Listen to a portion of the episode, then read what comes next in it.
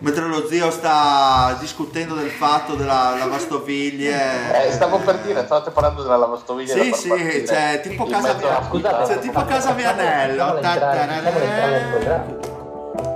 La lavastoviglie. Comunque sarebbe un contributo più grande del patto.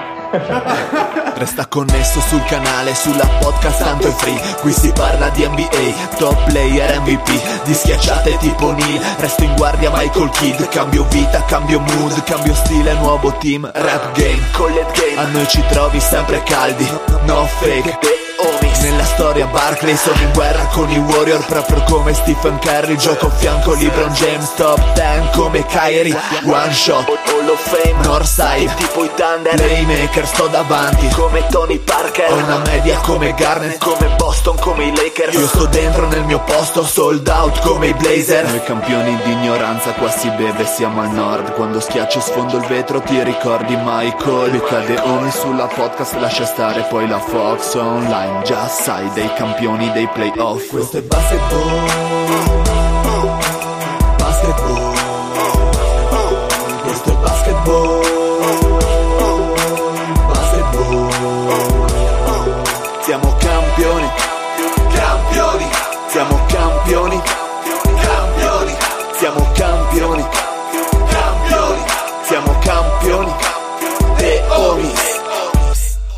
Benvenuti a questa nuovissima puntata di The Homies. State ascoltando la voce sempre ficcante del Dile come lo zia. Che voce calda! Calda, Dile, calda calda, mandorla, calda. calda. Buonasera a tutti, cari miei. Perfetto, un saluto al Fede. Bella rega, Un tutti saluto. carichi. Oh, devo dire una cosa. Vai, Dire, vai, Ogni puntata che fai è sempre più carico l'ingresso. Fra un po' di farai esplodi. Soprattutto grazie per la bestemmia, Fede. È sempre quello il discorso, fino a quando accade nell'intro non c'è problema. Mi scappava mi è venuta proprio, scusa.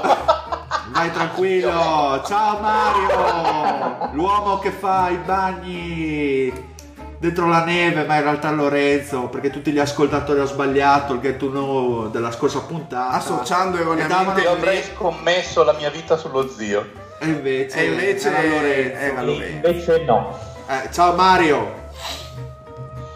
Buonasera a tutti, un saluto particolare al Pat e al Giorgio che in settimana si sono aggiudicati i nostri prestigiosi concorsi, ovvero sia il Fantabasket e il Bracket sull'NCAA, per dimostrare la competenza di, di questo gruppo di persone, Che è che è praticamente pari allo che ci ha zero. salvato dalla vittoria dell'Omi, quindi direi che... Ma, ma- ma- ma adesso non è che dobbiamo elogiare Giorgio, insomma, non è che brilli per lucidità anche lui. Eh, vabbè, ma, ma glielo dire in faccia però, scusa, c'ha 56 di braccio. Sì, ma io lo dico infatti a- nell'etere apposta.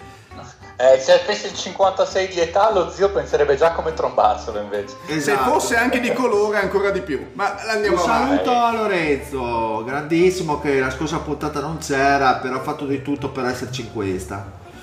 No, no, buonasera a tutti dal nuovo, dal nuovo setup, dalla nuova postazione. Un saluto particolare alla signorina nella foto del Marione, nel profilo Skype del Marione. Beh, a questo punto possiamo ringraziare anche lo sponsor settimanale, appunto. Qual è? È Casetta Traslochi di Torino che ha aiutato il buon, il buon Lorenzo a trasferirsi da una zona in a una zona ancora più in di Torino. Una quindi- zona in e una zona out, adesso praticamente...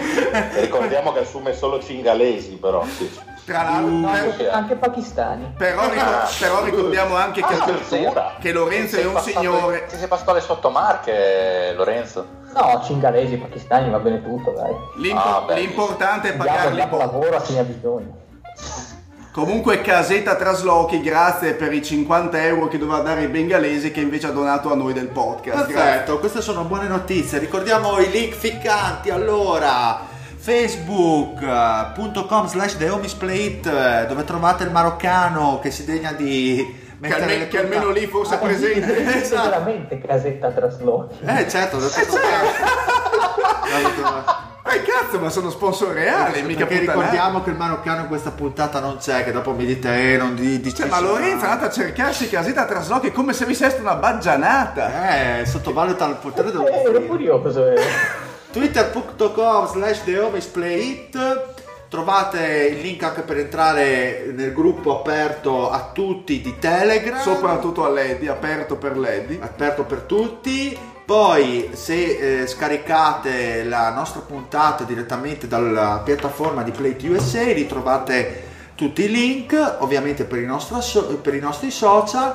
E se scaricate invece la puntata da iTunes vi ricordo di mettere recensioni e stelline. Mi raccomando ragazzi, eh, fate i bravi e scrivete lì, non su Plate USA, su forum che ormai non vediamo più da eoni. Se ci mettete direttamente su iTunes ci fa piacere che così saliamo anche nei più richiesti, anche se l'algoritmo di iTunes va un po' Soprattutto se ci ascoltate su Spotify, magari, anzi su Spreaker, magari almeno così riusciamo a mandare in Marocco Lady a forza di racimolare centinaia di migliaia di euro. Grazie. ce la possiamo fare però però prima di andare sul get to know di questa puntata perché dato che eh, nella scorsa il get to know your homies ha riscosso un certo successo quindi ovviamente come si sa i format poi cavalcano l'onda lo riproporremo in questa puntata prima di ciò eh, vorrei fare i complimenti a chi ha vinto il eh, Fantabasket ufficiale dei The Homies che i miei colleghi ovviamente non vogliono dire, fanno di tutto Ma possiamo anche passare invece al bracket delle invece Comunque l'ho allora detto due minuti fa, eh, cioè,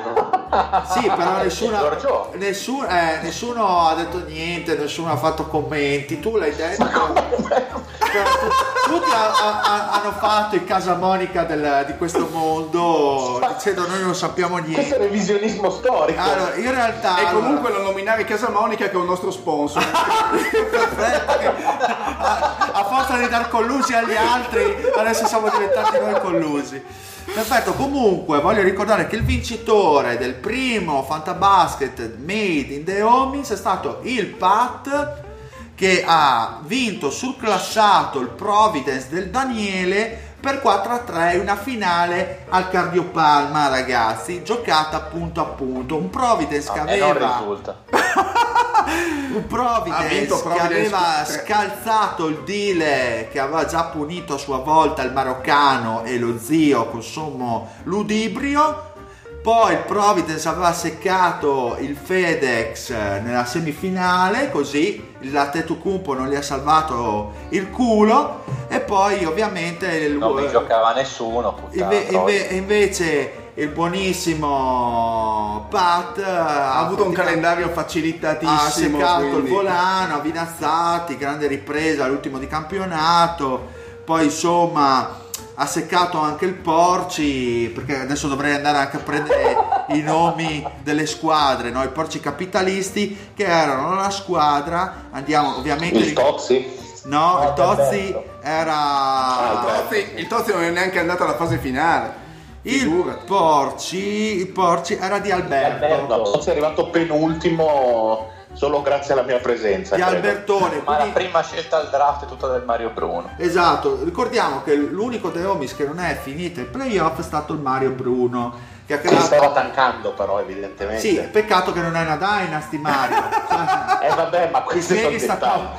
L'hai scoperto L'ha ormai. capito a metà stagione, non si può pretendere. No, No, no, lo, lo scopro ora che me lo state dicendo. Allora, adesso. quindi il Pat ha vinto, ma come avevamo detto a inizio stagione, no, non fare promesse perché già dove stai.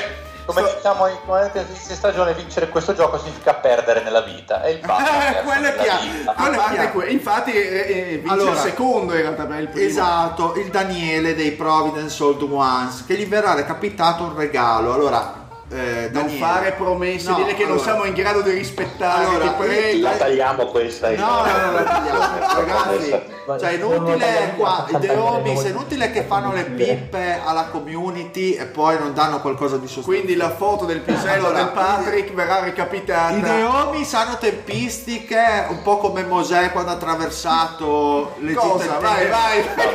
Diciamo che fai prima ordinare un pacco su, su Wish. perché Esatto. E che, che ti arrivi soprattutto. Però Esatto. quando il dealer promette mantiene, e quindi prima o poi ti arriverà. Gli altri, gli altri, no, gli altri Deomis si Quando dissociano. Decidono lo stesso giorno se vengono, vediamo. Preoccuparti, decidiamo. Daniele. Non mi sembra parlando di Anche perché ragazzi, Mette mantiene. allora, anche perché ragazzi, non Ci dobbiamo dissociamo. solo premiare chi è arrivato secondo in questo caso nel Fantabasket, ma dobbiamo prema- premiare anche chi arriverà primo tra i nostri ascoltatori nel premio Maurizio Mosca e il premio Maurizio Mosca si sta avvicinando a sprombattuto. No, vorrei perché togliere ogni paura da parte dei nostri ascoltatori. Non sarà la coppa eh, piena di sigarette e mozziconi. Esatto, ma sarà qualcosa di ben più di valore. Ah, se sì? riusciamo a capire cosa fare. perché diciamo che l'intelligence dei, dei Omis è un po' quella che è. Però non preoccupatevi.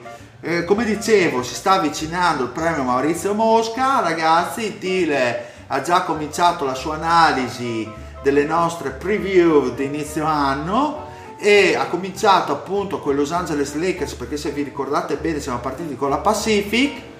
E dopo Eh, aver ascoltato la nostra previsione ho deciso di prendere due giorni di pausa perché mi devo ancora riprendere da ciò che ho ascoltato. Quindi si, pre- si preannuncia un premio Maurizio Mosca dall'escluso dei playoff che secondo me è un disastro colossale un Ho disastro come sensazione che colossale. lo zio non rivincerà questa edizione. No, ho paura proprio di no, ma io ho il timore che lo- il Pat possa fare doppietta, quindi... No, vabbè, chi- chiudiamo lì perché Allora, sarebbe quando, quando, quando ho controllato un, cos'era prima dello Stargame era pericolosamente in ottima posizione.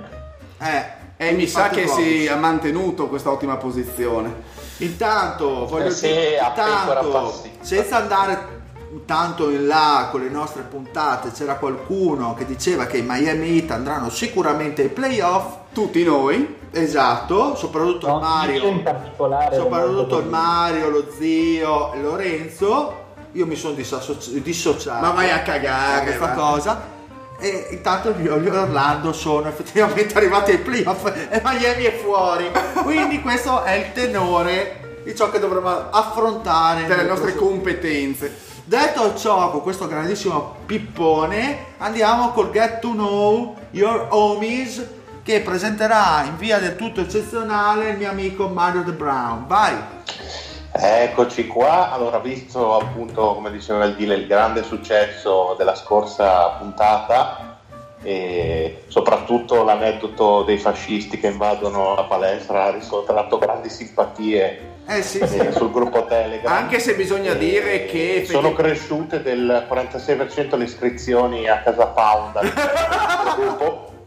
Però bisogna dire E che quindi- effettivamente è stato Eh? abbastanza selettivo eh, il get to know eh, collettivo perché in realtà come risposte esatte sono state poche alla fine. Ma quello che ci è andato più vicino è stato il Della pomeriggio che ne ha indovinate tre. La. Che ha chiaramente Bravo. ascoltato prima la puntata, poi Beh, ha ovviamente. sbagliata. Ne sbagliate comunque tre, nonostante ascoltata. sospette. Vabbè. Per questo, per questo Gattuno ci siamo spostati su un altro argomento che sta molto a cuore alla redazione e la domanda che è stata posta a tutti e sette è stata quale celebrità è stato il nostro primo sogno erotico.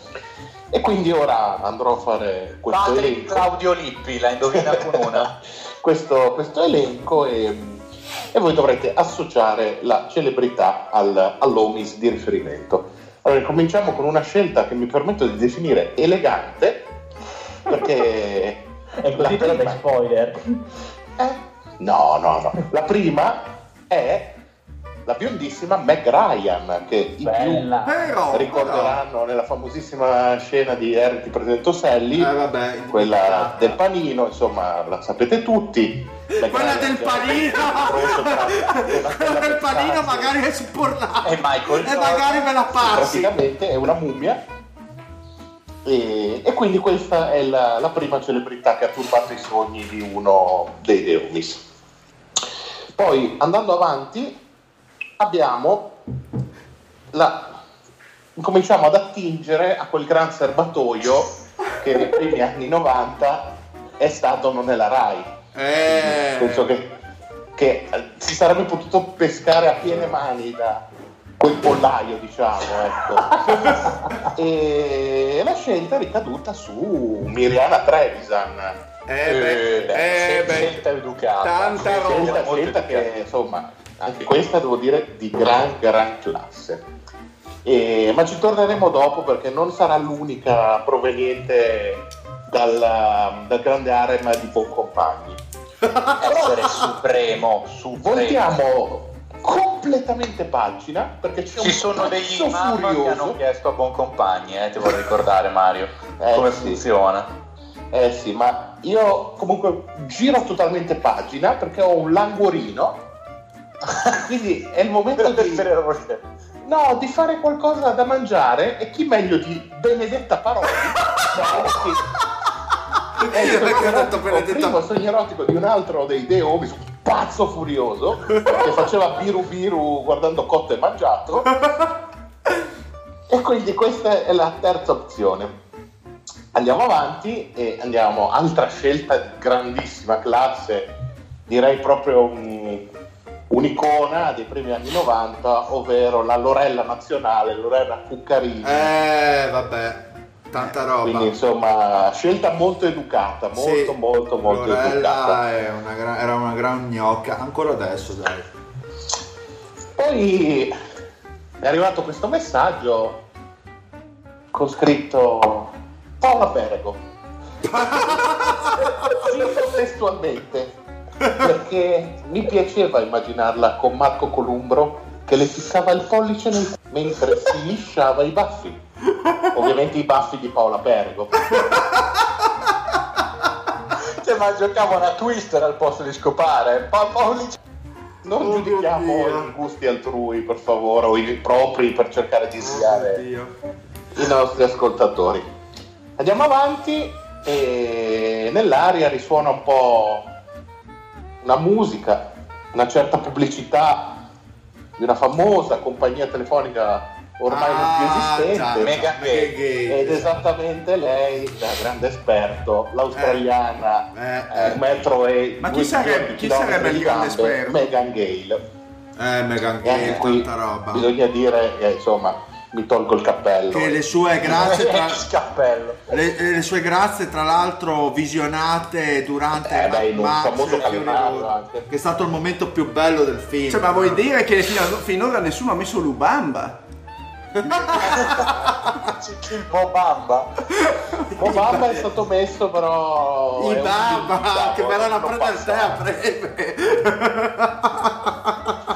Andiamo quindi a chiudere il cerchio, dicevamo appunto di Non è la Rai e il simbolo proprio lei, la regina incontrastata, il, il simbolo per eccellenza dell'archetto collegato a Boncompagni, Ah, la mitica Ambra, che adesso ovviamente tutti odiamo per le sue frequentazioni poco raccomandabili, stavi La meglio con Rega, eh, quindi no, ragazzi dai, cioè, piuttosto che Allegri.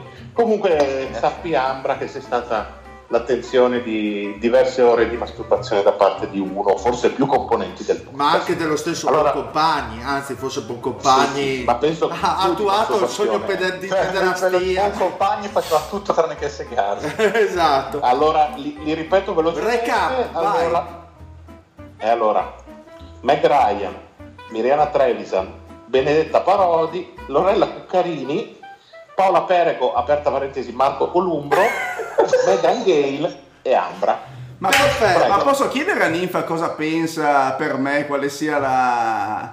Eh, si potrebbe si chiedere. potrebbe chiedere, ma forse non ha ascoltato. Vabbè, Eh, ci no. penso. Qual è, la più, qual è la più vecchia di queste? Qual è ancora Eh, viva, scusate? Lorella, Lorella Cuccarini. Meg Forse. Lorella Cuccarini. No, Meg Ryan, credo. Forse sai. Meg Ryan, sì, sì, potrebbe essere. Bene ragazzi, ricordo ai nostri ascoltatori che questo è un podcast di basket. No. Di basket, E ci sono esattamente. 20 minuti che parliamo di altro. Esatto, esatto, esattamente così. Quindi andiamo a finire ragazzi il nostro polpettone sui ranking degli allenatori, il giudizio dei The Homies sull'operato degli head coach di quest'anno. Avevamo finito con... eh, vado a prendere subito il listone con Brett Brown dei Philadelphia 76er e partiamo però, eh, approfitto del Lorenzo per una sua- un suo breve commento sull'operato di Fitzdale.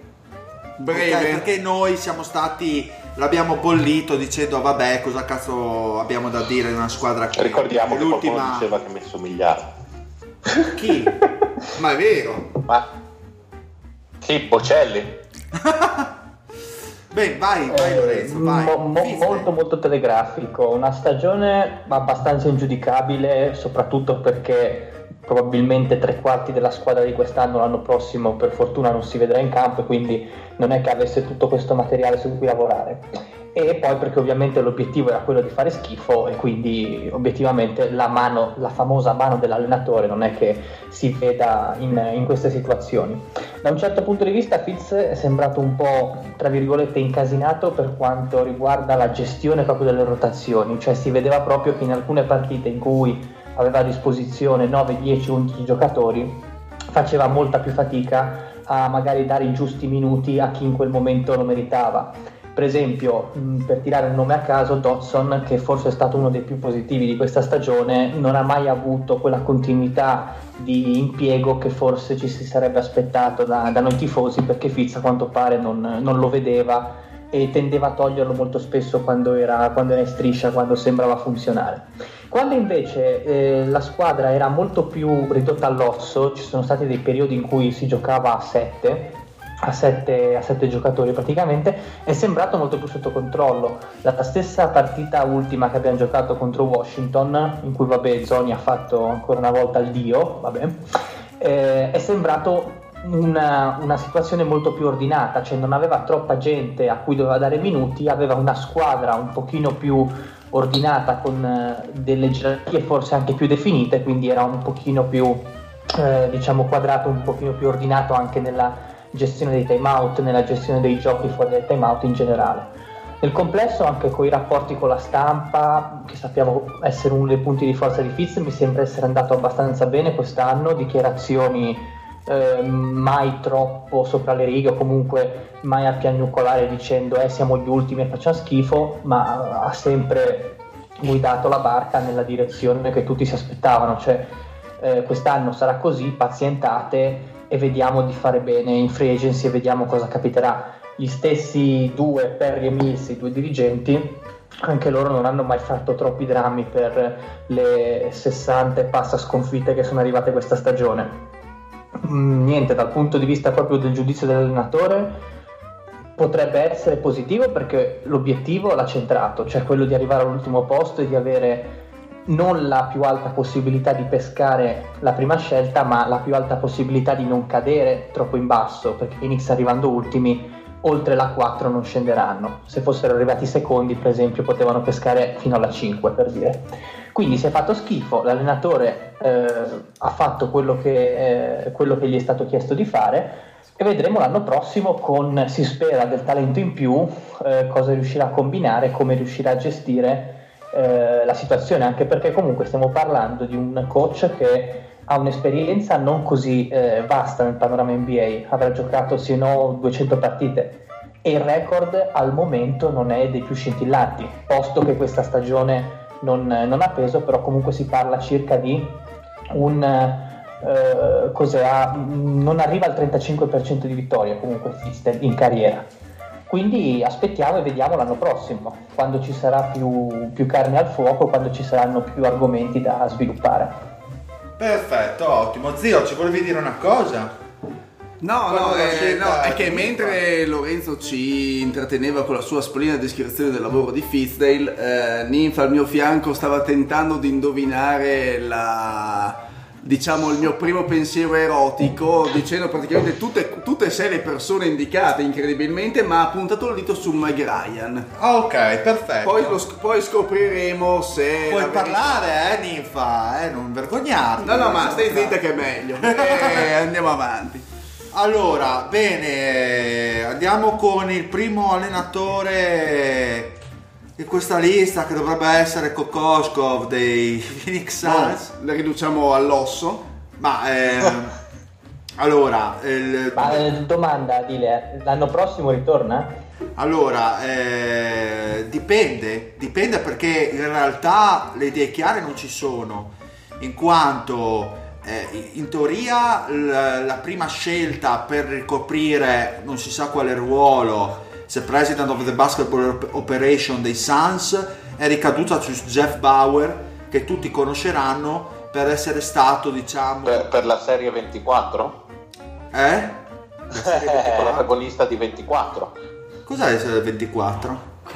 No, dai, era la serie con uh, Kit Sutherland, Che hai visto solo- Bauer. che hai visto solo te. Dile. Che hai Ma visto qua solo era te. famosissima. Ma io non conosco queste cose, io so solo di Game of Thrones, 24 episodi di cazzo. un'ora. Io conosco solo Game of Thrones, porca puttana. I serial, quelli di livello, non stai Ma scusa, Allora, di- eh, Jeff Bauer comunque è, è stata l'eminenza grigia dietro a, a Van Gundy eh, con i Pistons, ha manovrato lui per la trade di Griffin, poi nell'era Chris Paul negli Hornets ha messo in piedi lui la, la squadra con Chandler e David West, quindi sostanzialmente un, eh, una persona con esperienza, però non è che in carriera abbia fatto delle cose funamboliche. Quindi le la scelta, secondo me, sarà tra lui, Sarver e James Jones se riconfermare Kokoskov o meno. Io sono del parere che sarebbe meglio riconfermarlo, nonostante eh, i risultati piuttosto deludenti di quest'anno, anche perché ci sono due elementi, secondo me, di instabilità che hanno portato a questa squadra a giocare di merda. Uno, un ruolo completamente sbilanciato già da quest'estate, senza PG e solo con Ali. Tra l'altro, neanche con eh, una power forward di livello che potesse giocare assieme a Ayton. Quindi non c'era nessun percorso tecnico in cui Kokoskov poteva far sviluppare il suo modo di giocare. Il fatto, tra l'altro, che non gli abbiano dato un PG decente, già questo è eh, diciamo un elemento destabilizzante. Anche perché nel momento, nelle prime partite, i Suns giocavano con un, un, eh, gioco eh, prettamente diciamo di squadra dove le palle la palla comunque girava c'erano moltissimi assist e tutti erano diciamo eh, presenti o comunque eh, giocavano eh, a livello offensivo ed erano anche presenti a livello difensivo come squadra. Dopo poco le cose sono andate a puttane quindi è stato mettere prima Melton vicino a Booker non ha funzionato poi casini con Arizza eh, rotazioni abbastanza peregrine secondo me discutibili. Questo Ryan Anderson che ha giocato la prima mesata ed era completamente alla frutta. Probabilmente anche lì non so valutare se è stata una decisione proprio di Kokoskov o se è stato anche lì un imprinting di Sarver che è sempre stato uno che metteva bocca anche per quanto concerne la rotazione della squadra in campo.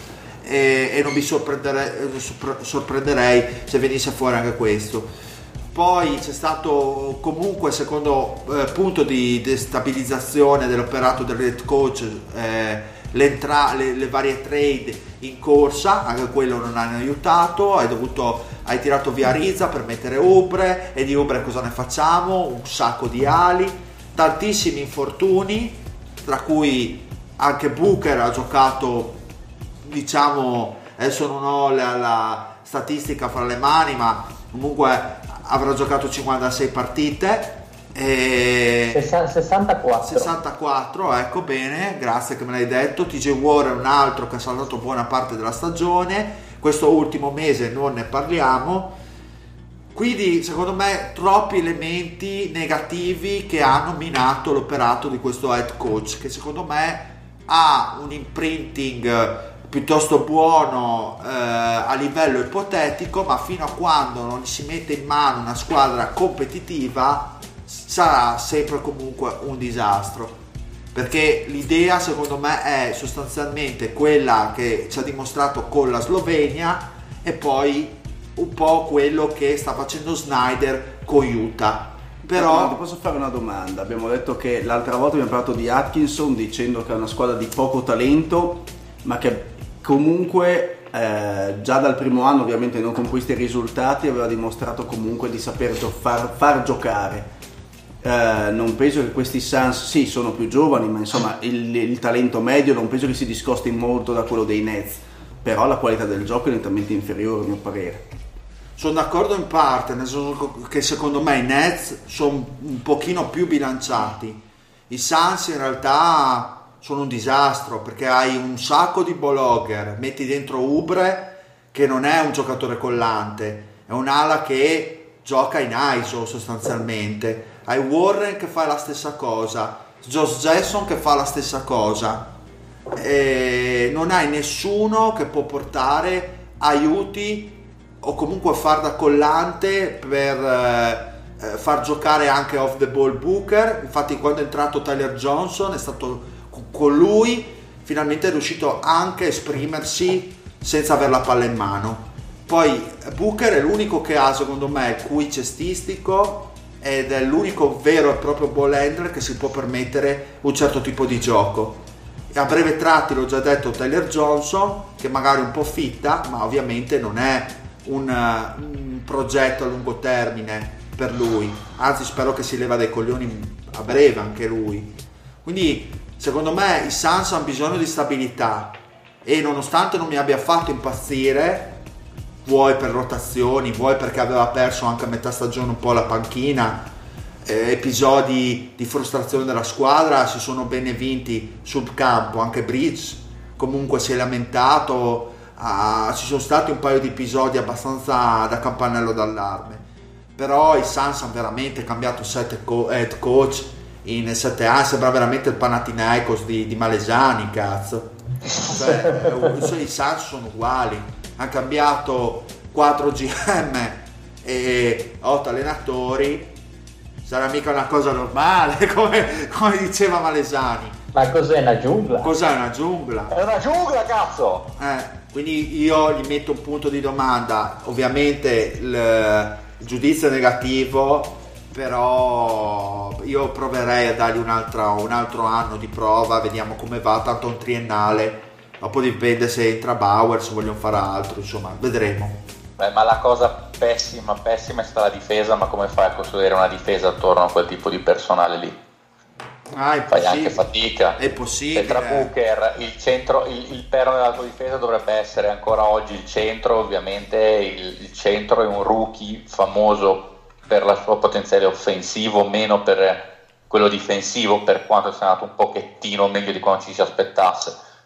Tra l'altro Josh Jackson non è che abbia dimostrato chissà che no, crescita, ci si era no, atteso. anche le due guardie sono un po' leggere eh. per difendere, esatto. sia Booker che Johnson. Ecco, eh, comunque anche lì è chiaro che i, i miglioramenti da un certo punto di vista di Josh Jackson, cioè non è che il mancato miglioramento sia da imputare a Kokoskov per buona parte perché egli si vede che è ancora un problema di scelte in campo proprio di Josh Jackson e di incostanza di prestazioni che dipendono poco dall'allenatore secondo me. Sì sì no sono completamente d'accordo. Fa vedere sprazzi secondo me di talento. Però cioè, lui quest'anno si è messo in testa di essere Arden quindi ha provato a mettere backstep eh, una quantità spasmodica è vero, nell'arco dell'anno adesso comunque lo mette con, anche con una regolarità ed è migliorato molto. Però lui si ritiene da giocatore collante, presentato al draft con abilità anche di saper passare la palla, tant'è che si parlava di un Draymond Green in versione minor, molto più ovviamente leggero, però era questo secondo me l'elemento che faceva un attimino ben sperare per la carriera di Josh Jackson. Invece si è rivelato sostanzialmente il giocatore del college ovvero uno che è partito abbastanza in sordina e negli ultimi frangenti ha dato tutto per tutto mantenendo delle statistiche in NCAA che facevano ovviamente ingolosire ma con scelte discutibili tant'è che una delle red flag di Josh Jackson era appunto se sarebbe riuscito a portare questi elementi positivi del suo gioco anche nel piano alto, cosa che per ora non è successo. E quindi eh, per finirla poi, eh, come ben diceva Alfede, non è che puoi chiedere da Melton e da Bridge tutto un apparato difensivo da due rookie poi, voglio dire cioè, Beh, che tra l'altro Melton anche bene eh, per essere un rookie scelto alla 40 Melton a livello difensivo allora Melton a livello difensivo molto bene a livello da, offensivo secondo me un disastro. Sì, sì. perché eh, è il tipico giocatore secondo me di sistema, nel senso che quando hai un sistema c'hai Melton che comunque può dare il suo contributo, ma la stessa cosa si può dire di Miles, è un giocatore di sistema, in un marasma diventa difficile perché anche Kokoskov vi- ha, ha visto che col suo sistema non, non poteva richiedere degli automatismi a dei giocatori che troppo giovani e che pensavano troppo, tant'è che l'ha detto anche nell'intervista, dobbiamo cercare di semplificare il gioco. Nell'arco di tutta la stagione l'ha semplificato, giustamente anche, cercando di coinvolgere sempre di più la sua prima scelta assoluta, ovvero Eiton, però ovviamente era tutto un gioco a due con Booker e finiva la festa. Poi quando è entrato Ubre, per l'amor di Dio, anche lui eh, un elemento positivo a livello mentale, perché è il tipico giocatore un po' alla Gerald Green, un po' pazzo, positivo, che migliora lo spogliatoio, però eh, se si limita a giochi a due con Booker e alle incursioni di una o l'altra ala, capite che diventa un disastro. E quindi eh beh, sì. a mio avviso io gli darei, ripeto, per come è stata la storia dei Suns fino adesso, i Suns ha bisogno di stabilità e si può fare ancora una stagione sotto il paro, a patto che si comincia a vedere un progetto. Eh, se no è un disastro completo. Beh, adesso vediamo chi arriva al draft. Eh, eh, Era quello che volevo chiederti. Tu su tipologia di giocatore andresti una guardia? Una PG? Secondo me, ragazzi, se arriva la prima e Zion, Vabbè, ovviamente. Ma cosa arriva la prima? Ma stai buona. se, tanto, tanto la Lorenzo, le per- il 14 di percentuale ce l'abbiamo sia io che te, quindi poco ci sì, va. ma loro hanno, hanno la mafia, hanno il Moggi dell'NBA. La cupola newyorkese. Secondo me, ragazzi, poi voglio, Yamorant, voglio, vo- allora, voglio, allora, voglio anche un vostro parere. Secondo il mio punto di vista, se arriva la prima e Zion Williamson, bene. Non c'è dubbio. Se si va sotto, io farei una- un eh, trade down. Down. Pre- cercherei di prendere, se siamo in posizione di vantaggio, sui Pelicans o su Memphis, o il Conley o l'Holiday del caso, perché la PG serve. E poi cercherei di pescare un talento in power forward, perché quei due reparti devono di riffa o di raffa essere riempiti.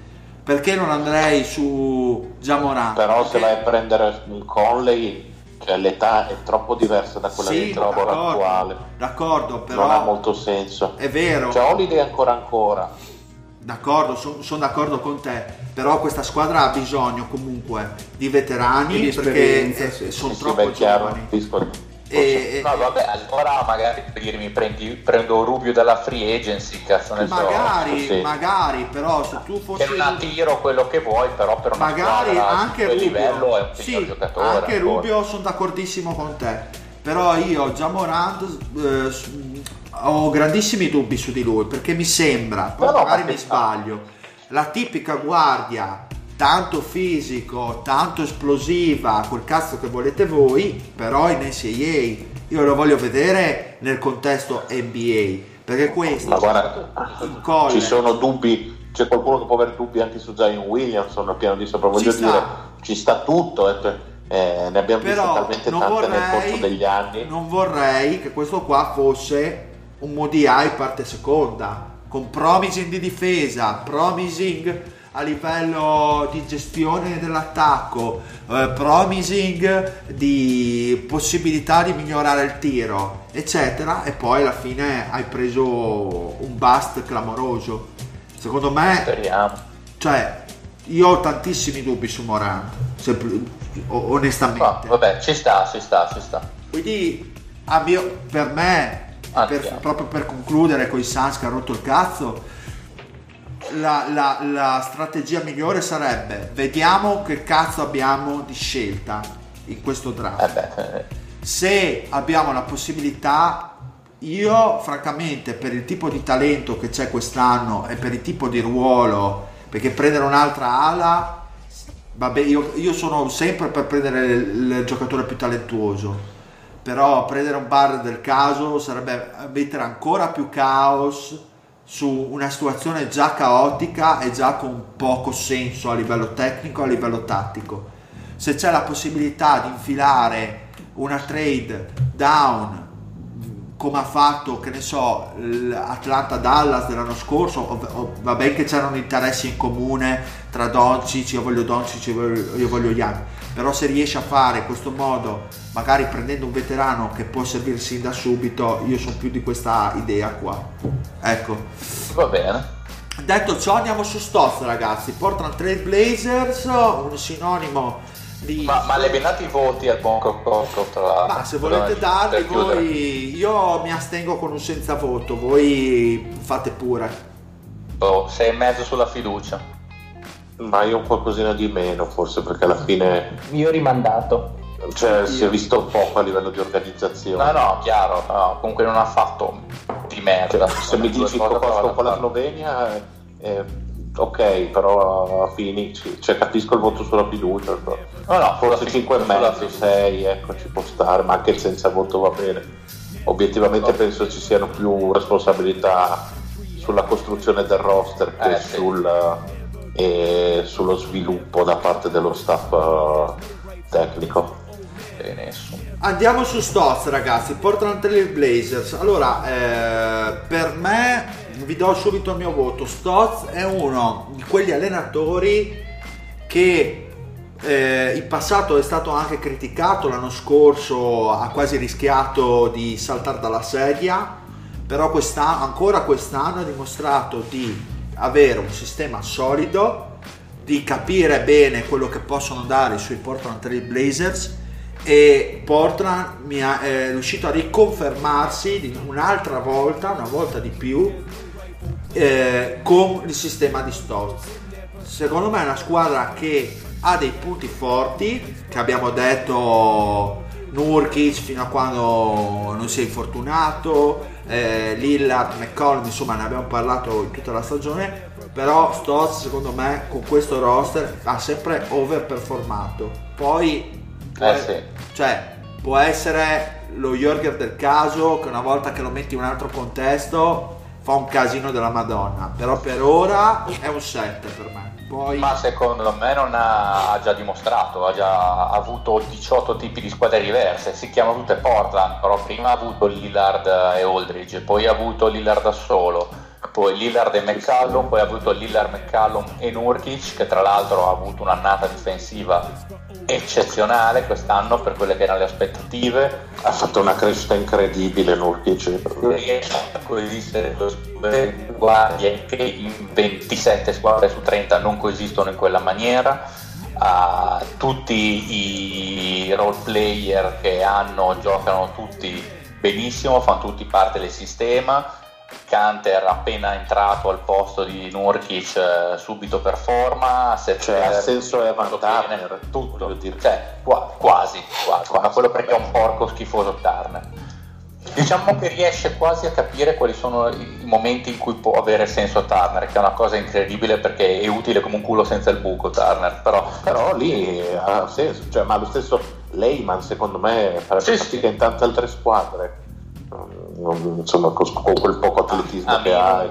Difensivamente eh. fondamentale per loro, secondo me è un lavoro da 8 questo qui, neanche da 7, per come la vedo io. Cioè, ennesima, ci sta, ci sta. ennesima, ennesima stagione da ok, li abbiamo visti, chissà come sono. Poi i playoff vediamo, però intanto come la regular season non c'è niente da dirgli, ma veramente niente, niente da dirgli. E comunque secondo me è un allenatore buono anche ai playoff, solo che a volte l'anno scorso è stato qualche problema, ma hanno messo mentalmente nel sacco Lillard. Ma, eh, se io fossi nei dirigenti, nel proprietario di Portland, è un allenatore che mi terrei ben stretto, perché comunque Cazzo. il talento eh, è quello che è, questi qua competono in un Ovest sempre più competitivo e altre squadre con ben più talento fanno fatica a portarsi la pagnotta a casa. Questi invece, cazzo, questi qua sono ogni a anno, due, sono due vittorie da squadre come Houston e Denver, che insomma una più strutturata, l'altra molto più talentuosa, ma sono lì. Eh. È una squadra che, che corre, che, che lotta, è una delle migliori per rimbalzi complessivi eh, per rimbalzi offensivi, è una squadra di intensità. E, E sono belli anche da vedere giocare, onestamente. No, ci mettono, Eh, ci, ci mettono tantissima fotta, oltre che insomma eh, la tecnica nei giocatori che abbiamo già citato. Ehm, avevamo parlato appunto di- della mancanza di Nurkic, ma nelle partite che hanno giocato subito dopo la sua assenza, insomma, non, non sembra che abbiano, ne abbiano risentito più di tanto. C'è, c'è comunque Canter eh, che offensivamente insomma, non fa sentire la mancanza di Nurkic e, e comunque è il collettivo quello che, quello che fa andare Portland oltre un attimino l'asticella. Eh, però il collettivo senza comunque il, il comandante di polso sinceramente poco può fare quindi secondo me il collettivo è frutto del comandante di polso Cioè, sti qua, boh, sono un terzo attacco nella Lega per offensive rating e hanno un Lillard che è un giocatore E che si migliora che quasi si- ogni- di cui, di cui anno. si parla, se- secondo me, noi stessi troppo poco. E... se fosse probabilmente in un'altra franchigia Sarebbe- se fosse cioè- idolatrato Se fosse a New York Lillard, Eh, parlerebbe ma fa molto di culo, più. devono venire tutti a New York, devono venire, basta cazzo Lorenzo. Guarda, è giusto vuoi uscito- Durant, vuoi Lillard, vuoi Eh, Zion, cazzo, rotto i coglioni. proposito, è uscito giusto un, eh, un sondaggio su dove finirà Durant e il- la maggior parte delle percentuali lo danno proprio a New York il prossimo anno. Eh, devono andare tutti a New York, ma dai, basta. Eh. Sarò insopportabile l'anno prossimo. Eh. Ma lo sai già Già adesso, adesso. non ti preoccupare. Eh, quello è il problema. E quindi sti qua veramente. Alla fine morto un patto e se ne fa un altro. Eh, chiaro. Bene, dai. Lorenzo, Lorenzo sarà l'anno prossimo. Esatto. Eh, andiamo su Jürger così ci fa un bel sermone Don Mario Bruno qua. Che Mi raccomando, devi essere lungo come il dile, eh? Vai. Ma, ma sono stato abbastanza No, bravo, no, io abbiamo parlato tantissimo già quest'anno perché abbiamo avuto la fortuna comunque di essere sempre un po' al centro dell'attenzione perché siamo stati per lunghi tratti della stagione una delle squadre forse più sorprendenti, ci siamo giocati fino a un paio di mesi fa l'accesso ai playoff con pieno merito, nel senso giocando bene e, e beh, insomma lasciamelo dire. E chiuderemo comunque la stagione abbastanza vicino al 50%, e sfioreremo penso le 40 vittorie e siamo a 39, ce ne manca una. Eh, Jorger bene, Ma a cioè, di più era difficile guarda, chiedergli. Ha cambiato tutta- Scusa? No, dic- volevo dirti, a prescindere dalla prossima stagione, di come va, come non va, che ovviamente già non riusciamo a vedere. Soldi, soldi. già, già, a parte quello, ma non riusciamo a vedere neanche eh, nella sfera di cristallo di 15 giorni, visto che diciamo che Miami va ai playoff e non Orlando. Però, a prescindere da tutto, Jürger secondo me ha fatto un lavoro clamoroso perché ha dato un sistema e una direzione e cazzo, in questa direzione i giocatori Ma è soprattutto è la direzione in base ai giocatori che aveva. Esatto. L'anno scorso purtroppo siamo stati per lunghi tratti della stagione, eh, diciamo così, schiavi un po' di- dei veterani, eh, in, primis eh, Randolph, e siamo andati un po', abbiamo fatto le cose al contrario perché non abbiamo sviluppato tanto i giovani, abbiamo dato tanti minuti alle, mm, diciamo così, appunto a questi giocatori al Fernet e abbiamo vinto tantissime, troppe partite al eh, punto a punto e poi vabbè siamo stati premiati dalla lottery. Quest'anno invece eh, purtroppo il problema è stato nel clutch perché abbiamo perso una marea, marea di partite al, al, negli ultimi minuti, cioè credo che con Golden State siamo 4-0 ma il totale dello scarto delle quattro partite credo che sia 12 punti, una cosa del genere avremmo potuto vincerne tranquillamente almeno 3 eh, in una ci sono, voluti 5 minuti di carry in versione MVP ma a partita in volata veramente ne abbiamo perse una miriade. E eh, dispiace perché avremmo comunque potuto anche curare fino alla fine dei playoff Mm, il coach comunque secondo me quest'anno non gli si può dire niente ha fatto veramente tutto alla perfezione la crescita esponenziale di Fox eh, e Hild eh, è perché comunque ha saputo metterli nelle condizioni ottimali per poter esprimere appieno il loro potenziale. E quindi detto questo, avendo fatto una stagione super, il coach verrà ovviamente cacciato eh, in estate perché, perché sì, ehm, eh, tutte le cose belle finiscono, da noi finiscono prima e quindi si comincerà a tankare. Ma io spero che ci si legherà a mani e piedi a questo allenatore perché se il core rimane questo e non, non vedo perché non dovrebbe, possiamo toglierci delle soddisfazioni per quanto l'anno prossimo. Probabilmente ci sarà ancora di più concorrenza perché oltre alle 8 che, che sono andate playoff quest'anno comunque eh, Minnesota, i Lakers, i Lakers. Che risalgono in acqua eh, insomma ci dovrebbe essere Dallas eh, con, insomma, se, se Porzinghi non, non prende l'ergastolo, insomma, queste cose qui. Quindi sarà dura, e, mm, però sono, insomma, per la prima volta chiudiamo, da tanti anni chiudiamo una stagione col sorriso e non, eh, guardando il draft speranzosi, ecco. Volete dire qualcos'altro? Volete dire Omi su Jürger? Avete qualche pensiero? Qualche Bah, buona stagione, come diceva giustamente sì, il, no, no, anche perché comunque parliamo di una squadra veramente giovanissima da gestire primariamente dal punto di vista della disciplina, dello saper stare in campo, la, la squadra è cresciuta tanto, Fox è cresciuto tantissimo, adesso inizia, adesso è, stato l'anno della, della sorpresa, adesso inizia la parte difficile perché il prossimo è l'anno della conferma, perché si parte da tutt'altra base, da tutt'altra base di aspettative adesso bisognerà passare da 40 a 45, 46, quelle che sono almeno eh, le, le, aspettative. Penso siano più o meno quelle, quantomeno playoff per l'anno prossimo. E ovviamente non sarà facile. Abbiamo visto come fin troppo spesso vediamo una squadra compiere il passaggio dalle magari 20 alle 39 vittorie, più o meno come succedendo a Sacramento, e dopo diciamo, boh, l'anno prossimo sono pronti per i playoff e, e magari questo non succede la parte prossima, l'anno prossimo, ripeto, sarà la parte veramente difficile, vedremo di che pasta è fatto questo roster, vedremo Fox se saprà confermare la sua crescita e, e Bagley se inizierà a diventare quello che secondo me dovrebbe diventare, cioè il centro titolare di questa squadra, perché secondo me con Stein a lungo andare non è la risposta. Ma al centro eh, secondo me sarà Giles per i prossimi anni, se Dio ce lo conserva sano la coppia sì, per, di lunghi. per 18 sì, minuti sì. più o meno. No boh, ma secondo me la coppia di lunghi in prospettiva è di quelle buone buone per davvero. No, ma sono talmente intercambiabili perché puoi dire sì, che sì, no, 4 nel 5 ed è esattamente no no chiaro i lunghi dicevo insomma saranno loro i nostri lunghi del futuro sicuramente. E bisogna solo sperare nella salute di Giles.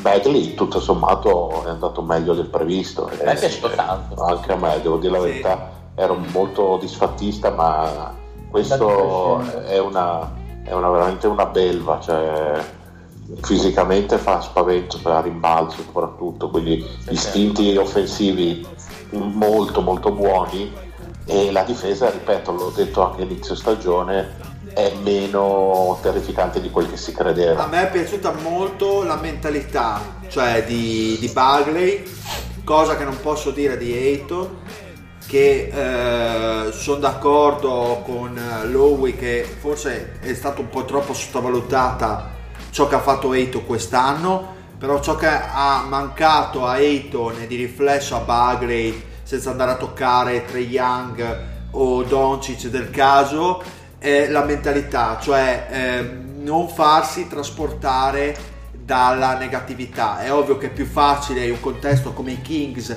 che comunque era positivo e la squadra marciava. Poi c'era grande entusiasmo esatto. quest'anno, ma proprio grande. Confronto... Anche per il modo di giocare. Conf... Ti porta. Eh sì, sì, ma sono completamente d'accordo con te. Confronto a, proprio al disastro di cui abbiamo parlato eh, poc'anzi. Quindi andiamo con Pop, ragazzi. Sì, eh, perfetto. 8 a Jorger comunque, 8, eh. sì, bravo. Siamo, credo che siamo... e mezzo. Se, comunque guarda, positivo al 100% anche per me 8 l'unica cosa che volevo aggiungere è che per Sacramento probabilmente i problemi arriveranno da quest'estate quando eh, iniziano proprio i problemi da squadra vera cioè iniziano i problemi dei rinnovi iniziano i problemi di immaginarsi la squadra, perché come diceva giustamente il Fede, il problema... Vabbè, ma è solo con l'Istain quest'estate, quella dopo più che mi, Sì. mi preoccupa. No, il più, problema insomma, è, vediamo. ripeto, è il progetto a medio-lungo termine, perché comunque devi essere consapevole anche che hai bisogno di qualche veterano in roster.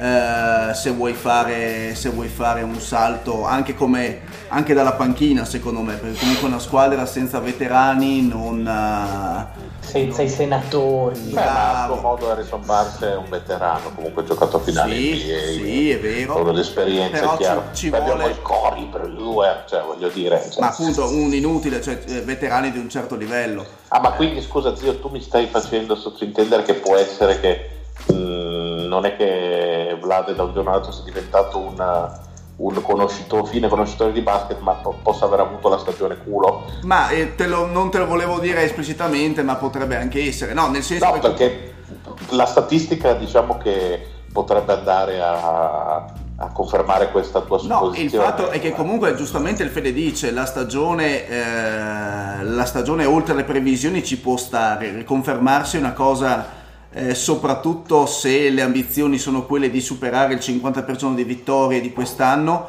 eh, o comunque di andare, di andare ancora più in su, di alzare ancora l'asticella, sicuramente c'è bisogno di, che il front office faccia un lavoro un pochino diverso Sì, sì, rispetto ma a è, quello è lo stesso finora. front office che nove mesi fa aveva offerto un quadrenale alla Vin e ha passato Doncic comunque, sì. Sì, Insomma, va esatto. bene tutto, ma sia pur sempre Sacramento, ecco. Esatto, quindi eh, è, è da vedere da quest'estate in poi secondo me quanto il lavoro di Jörger sarà eh, valorizzato in base al lavoro del front office. Pop, Spurs. Andiamo avanti, la Bibbia delle Bibbie, ciao. Cioè, è riuscito a creare un attacco anche quest'anno perché gli Spurs mi sembra che siano una delle squadre migliori per Terzo attacco, quarto attacco. Beh sì, quella roba su 100 possessi mi pare di sì, non erano quarti forse. Indecenti. Terzi sono Un Portland. po' imbarazzante. Eh? Terzi erano Portland, come ho detto prima, quest'anno. Sì, sì, terzi era un po'. comunque, comunque top 5 Sì, sì, ma eh, c'è Popovic, vabbè, non, non, non stupisce nessuno. No, sono il settimo attacco per ora Eh, Ah, ok, settimo attacco. e, Da, e la ventesima difesa. Comunque, ha, ha tirato fuori Derrick White, non si sa Esatto. da dove, da un giocatore trasformato. eh, In difesa. miracolo. mamma mia. Come sempre. giocatore soprattutto- digno da quasi da titolo difensivo. Soprattutto ci sono poche società, poche squadre che sarebbero uscite come sono usciti loro dal, dal road trip eh, peggiore della storia. Quella è stata una botta, secondo me, che o hai le spalle veramente larghissime Sì, sì. di Poppo o ti segna la stagione va tutto a sud. Comunque E- io segnerei uno dei motivi principali secondo me di questa stagione di San Antonio. Che è il ritorno di Jose Juan con San Giovanni Proficiero, un parafenomeno, oh my god, oh, piango, piango. Eh, alla fine ha sempre ragione lui, incredibile. beh, non solo da Requai, anche Brin Forbes ha fatto una bella stagione. Forse se ne parla poco comunque. Eh, o tanto- Se ne parla talmente poco che se lo incontrassi per strada non lo riconoscerei. eh, comunque Nemmeno sua madre, tra l'altro. comunque è una shooting guard di una squadra di eh, quante vittorie hanno fatto? Qua- 47 eh? e anche questo qua l'ha tirato fuori dal nulla eh? quasi coetaneo Sì, un sì, anno in più di. Derek White si parla tanto di Derek White ma trovare dei giocatori che comunque dignitosi già NBA eh, proprio come al solito riescono a costruire questi giocatori di contorno e riescono a cre- a creare efficienza, riescono, riescono a, eh, a sopperire la loro mancanza di tiro da tre con soluzioni offensive dalla media. ha da- tirato fuori Bertans, Bravo, Sì, esatto. ha fatto una stagione più che discreta. Esatto. E che riescono comunque a, a trovare nel tiro dalla media o nelle soluzioni diciamo più, eh, più a campo aperto, più relativamente semplici, diciamo un, ba- un basket vecchio stile che comunque li ha portati ancora a discreti risultati, perché insomma quanti di noi potevano immaginare 47 vittorie con questi Spurs? Non, non tantissimi. Forse il Patrick. Forse il padre. No, no, io ho detto 50 credo, però eh, tutti l'avevano detto a inizio stagione quando era un pochettino diversa la situazione. Beh, soprattutto anche a metà stagione. Sì, quando no, sembrava- no, beh, spa- no, certo, poi inizio stagione avevano un Dejonte Murray in più che era stato fondamentale la stagione prima. Appena si è rotto lui, cioè il playmaker, il, il, più importante tra gli esterni, il difensore migliore tra gli esterni, ha detto vabbè, ciao, finita. Cioè, questi qui sono fuori dai playoff o quantomeno ne vincono 40 e invece hanno tirato nuovamente fuori dei conigli da- già al cilindro uno dopo l'altro e hanno tirato fuori l'ennesima stagione. Eh, andiamo avanti con Nurse Toronto Raptors.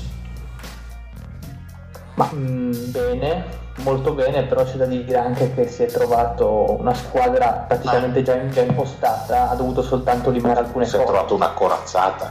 Sì. Esatto. Si può dire comunque che sembrava meglio le, le prime 41 che le successive 41, nel senso che all'inizio era veramente un treno Toronto e sembrava tutti gli esperimenti andavano a buon fine all'inizio eh, mi dava un'impressione un pochettino migliore, non saprei come dire. Ad esempio il fatto di Valanciunas e di Ibaka che partivano uno o l'altro a seconda dei quintetti e tutto sembrava funzionare a seconda degli avversari. E nel complesso benissimo assolutamente, però ad esempio alcune deficienze soprattutto nei minuti finali in cui sostanzialmente il, il consenso è che succede e sono alcuni difetti che hanno iniziato a vedersi un pochettino poi nel proseguo della stagione. All'inizio avrei detto cazzo hanno trovato veramente il primo dal cilindro una roba tipo Kerr il primo anno a Golden State hanno trovato l'uomo che li traghetta comunque bene ovviamente hanno teste dai playoff quindi è da vedere però diciamo che avrei detto magari 8, 8 e mezzo le prime 40 torno su un 7 e mezzo.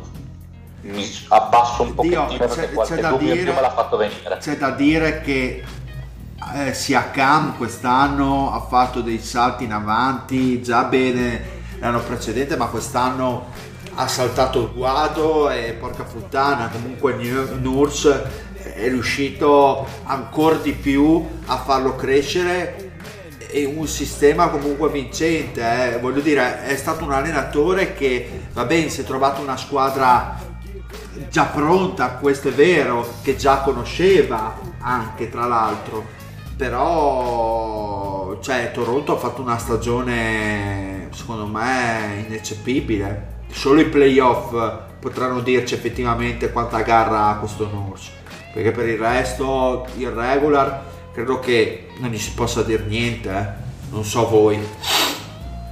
No, no, stare Ma più che altro per il discorso del Fede, eh, ma l'ha detto lui stesso, il Fede stesso, hanno sperimentato tanto, veramente, Sì, veramente sì. tanto, trovandosi una squadra così profonda e ha cercato veramente di mettere eh, sul parquet tutte le soluzioni possibili e vedremo se pagherà questa tecnica. E- Po- Poi comunque ov- ovviamente sappiamo che il load management di Kawhi è durato per tutta la stagione, poi non sembra, ma ne ha saltate tante, quello va detto. Eh, Avrebbero tranquillamente 56, potuto vincere qualche parità in più se le avesse 59. giocate 75 anziché le 59 che ha effettivamente giocato. E poi da squadra Lowry-centrica ha un attimino secondo me spostato il baricentro e questo non può che far bene a Toronto. Eh, da dipendente da quelli che erano un attimino gli, eh, gli umori, le- eh, gli andamenti di Lauri tra le varie partite, tra regular season e playoff, anche se ancora si devono giocare, probabilmente con qualche protagonista in più eh, anche, il- anche la squadra ne ha beneficiato secondo me.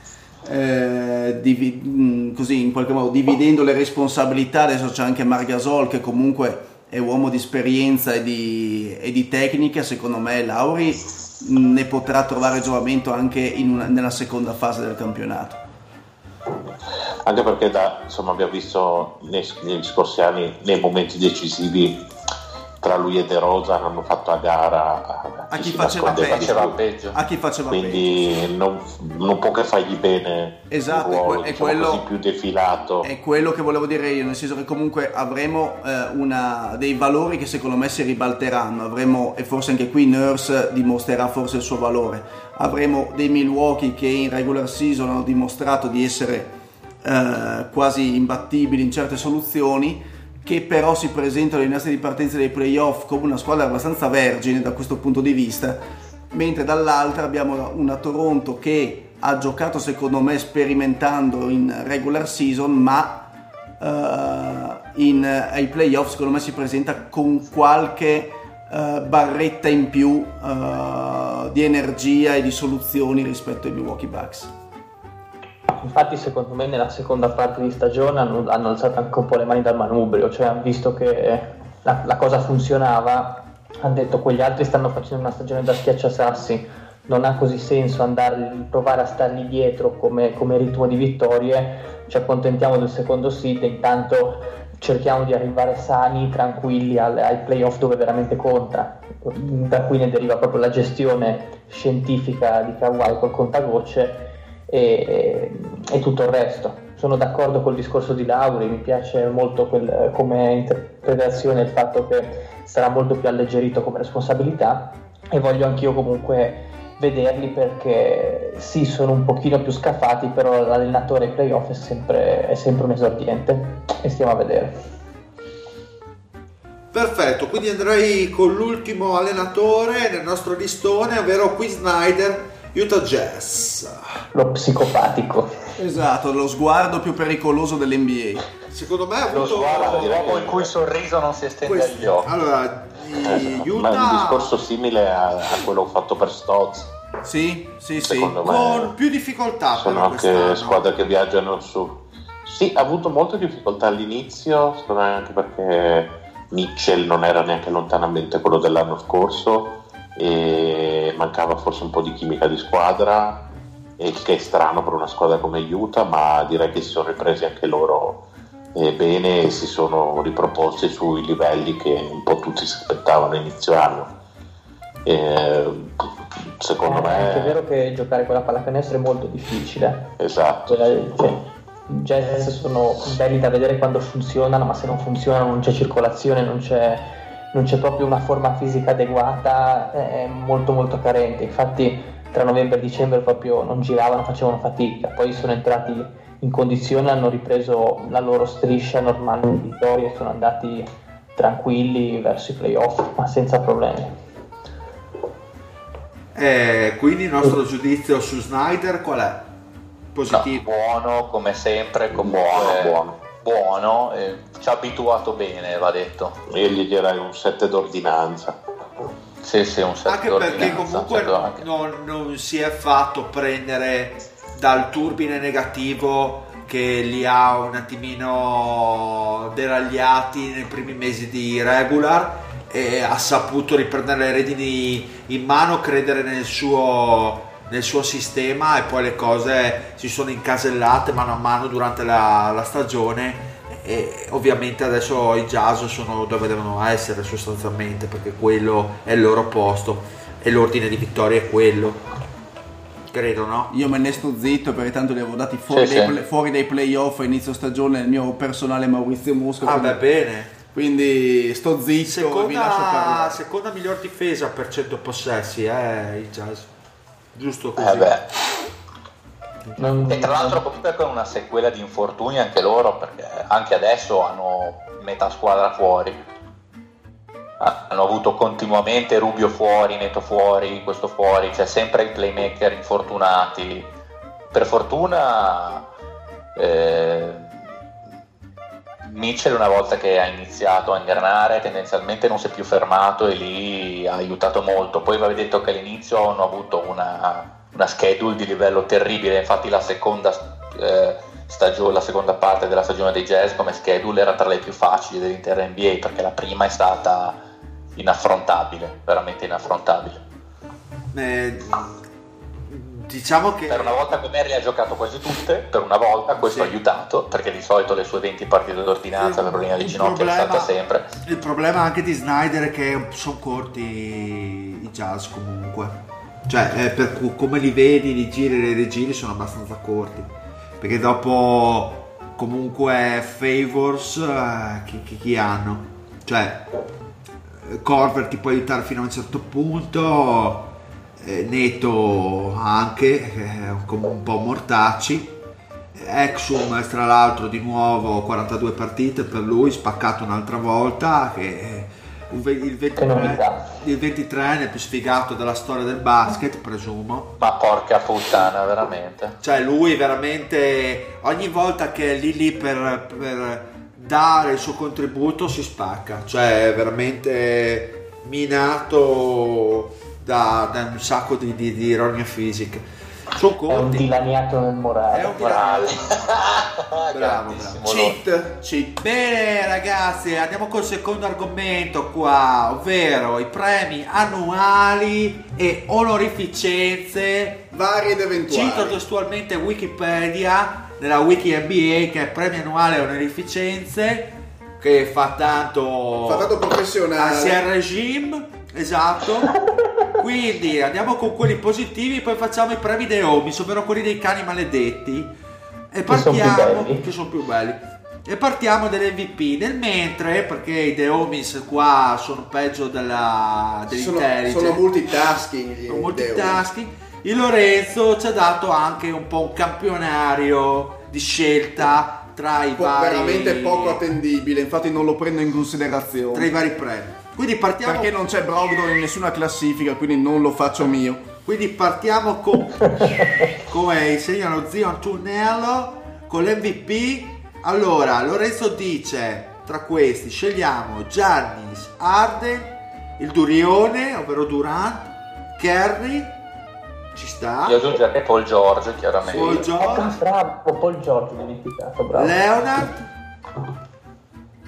No, secondo me ci possiamo fermare qui. Ok. E il deal è di... sono indeciso ragazzi, tra Giannis e Arden. Eh, Quello, quello, strano. quello è il mio grande cruccio. Però quest'anno, quest'anno Giannis. Dici? Eh, Sì. però cazzo Arden eh, questi Ah, Ah, non, scorso. non- non lo dire a me che cazzo, che cazzo ha combinato. Cioè, ha è fatto- illegale. Io vorrei fare un po' sai il vecchio bavoso proprio un po' il Bill Russell della situazione e dire tipo ma sì ma Gianni se lo potrà vincere i prossimi anni che bravo giovane dai Ah vabbè, Mardel l'ha già vinto. eh vabbè ma a quelli bravi dovremmo premiarli due volte che coglione. scusa eh No, che, gu- guarda, poi, quello che ha fatto Arden è fuori dalla grazia di Dio. Cioè, la migliore stagione offensiva degli ultimi 30 anni. 32 quasi oserei dire, cioè da quella dei 37 di E Jordan. ha salvato da solo la sua squadra perché magari col sistema Milwaukee, magari non prima, ma quarta, quinta, boh, non lo so. No, sesta, senza Gianni secondo me affondano in una maniera incredibile. Mm, non lo Ma so, col sistema Budenholzer non lo so. Ma certo è che i Rockets hanno dimostrato che senza Arden sono una squadra che faceva o la fine di Minnesota, forse sì. Ah, beh, forse peggio. Io no- che io non ti ho offeso. Era, eravamo Cioè, veramente stato secondo me merda. singolarmente più decisivo per la sua squadra. No, no, sono Arden. d'accordo. Però però il per la stagione, per il fatto che comunque chiuderanno primi dopo quasi 40 anni, eh, io andrei con, con Giannis che mi sembra una scelta abbastanza educata, nel senso che comunque è una stagione mostruosa anche la sua. Ci sono tanti argomenti sia per uno che per l'altro e in vari punti della stagione ci sono stati argomenti anche per, per altri giocatori, all'inizio stagione sicuramente LeBron, eh, Inizio stagione. Kerry e lo, lo stesso, lo stesso Paul George, poi più avanti Leonard, quando diciamo Eh, così il gennaio, si febbraio. Paul George Eh, quindi diciamo che eh, sì, io andrei con la costanza tutta la stagione mostruosa e il eh, primo seed assoluto Esatto, per me esatto, e quello secondo mi me fa che pesa. propendere l'unica cosa che mi fa propendere verso per quanto ribadisco che Atkins sia stato più singolarmente decisivo per le sorti della sua squadra Appunto sappiamo quanto comunque la posizione di squadra pesi anche nel giudizio finale, vedere questi Milwaukee Bucks eh, in, eh, in testa dopo i tempi di Karim, insomma secondo me peserà anche la decisione finale. No, no, Ma poi beh, ma, ma anche la parte del 2000. difensiva comunque scusatemi cioè, beh, la parte cioè, il- Giannis è- Certo.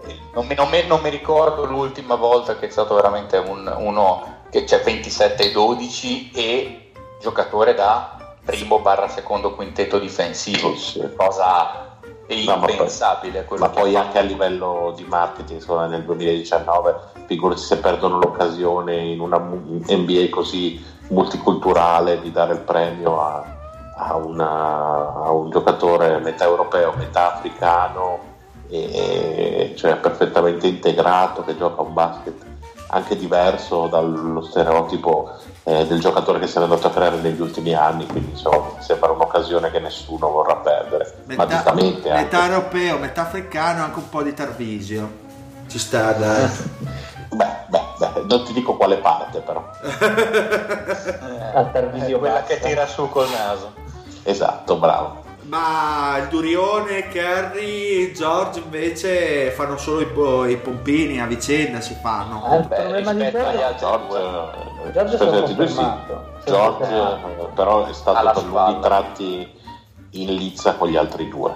Curry e Durant, eh, no, diciamo che da metà stagione in poi non so neanche se hanno mai messo la terza, poi adesso Curry ha scoperto che eh, lo vedeva sfuocato non perché seghe. perché- esatto, ma perché insomma magari insomma, fare una visita oculistica per uno sportivo potrebbe anche aiutare ogni tanto. Però, Io comunque fino a febbraio forse questo premio l'avrei dato a Paul Giorgio addirittura per No, come no, stava sta, giocando. ci Poi sta. si è un anche a marzo ti dirò quasi, cioè nel senso va avanti nella stagione, cioè non è tanto che... È un, è un mesetto buono, eh, si sono un po' seduti tanto. Comunque. Andiamo col eh, rookie, zio. Andiamo col rookie. Quindi scusate, l'MVP è Giannis. Eh, Ma qua. direi, direi Si di sono sì. tutti calati le comunque, rendi- comunque rendiamoci conto che questo è un giocatore che ripeto ha fatto un'annata offensiva da top di sempre e l'MVP lo vincerà un altro Ma O vince un quindi, greco che vende Beh, il braccio. ma quindi No, scusa. C'è anche Eh, uno che sarà in tripla parlando. doppia per il terzo anno di fila e probabilmente non è nei primi dieci giocatori della stagione. ma quindi Sì, anche questo è vero Mario, giustamente lo fai notare che Westbrook Giusto, insomma giusto. eh, non è che ma se lo meriti Ma quindi Fede Giannis che tipo di giocatore è? è, un, è Gesù Cristo reincarnato, non, non c'è, cioè, è, un altro unicum, cioè, non- perché non, non è neanche Buono perché l'unicum. ricordo Lebron, perché Ma- non ricorda le- così tanto, le Ma ricorda face- per dire ma Lebron in alcune cose, ma, ma in altre Se per tu, niente. ma no. ascolta, ma se tu fossi lì nel palazzetto di Milwaukee e vedi Giannis, cosa diresti? Secondo me- cosa urleresti? Secondo me si masturba. Cosa urleresti a gran voce? Spero che Soros faccia rifallire la Grecia, bastardo. io, io- io urlerei questo e poi basta. Poi me ne andrei e direi che giocatore! Dopo avergli mandato la finanza per tutti gli scontrini non fatti per i braccialetti del No, a parte, peraltro, peraltro io Antetokounmpo in tempi non sospetti l'ho visto dal vivo, almeno l'unico stronzo buono che ho visto Ma dal vivo. Eh no, l'ho visto a New York Ah, ok. In una Che è partita un po' la villacco degli in Stati una Uniti. imbarazzante Brooklyn Milwaukee, peraltro finita tipo 198 per, per Brooklyn, una cosa del genere. Però lui fece tripla doppia. Andiamo con il rookie, Doncic. Beh, direi. Doncic, Doncic, Don- Young, Ayton. Allora, escludiamo quel caprone che- dell'Arizona e, Vabbè, l'ho, l'ho messo per far numeri. e- dai. esatto, bravo. E io Direi. però faccio l'hipster e dico però un Trey Young anche così. Però Luca Doncic per eh, tranne insomma l'ultimo mese eh, è stato costante fin dalla prima partita all'ultima che ha giocato, Sì, ma un Trey Young. ma anche no. Ma- Cioè, Anche io voglio fare il mister e dico Ma volevo no, farlo allora. anch'io. Volevo farlo anch'io, No, se scherzi io scherzo oggi.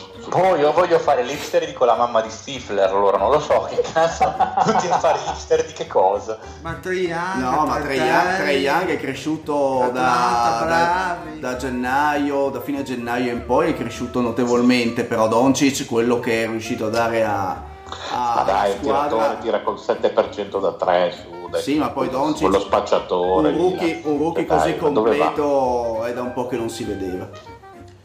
Ma Chiaro, È impressionante comunque il livello di playmaking di Young, qualcosa di incredibile.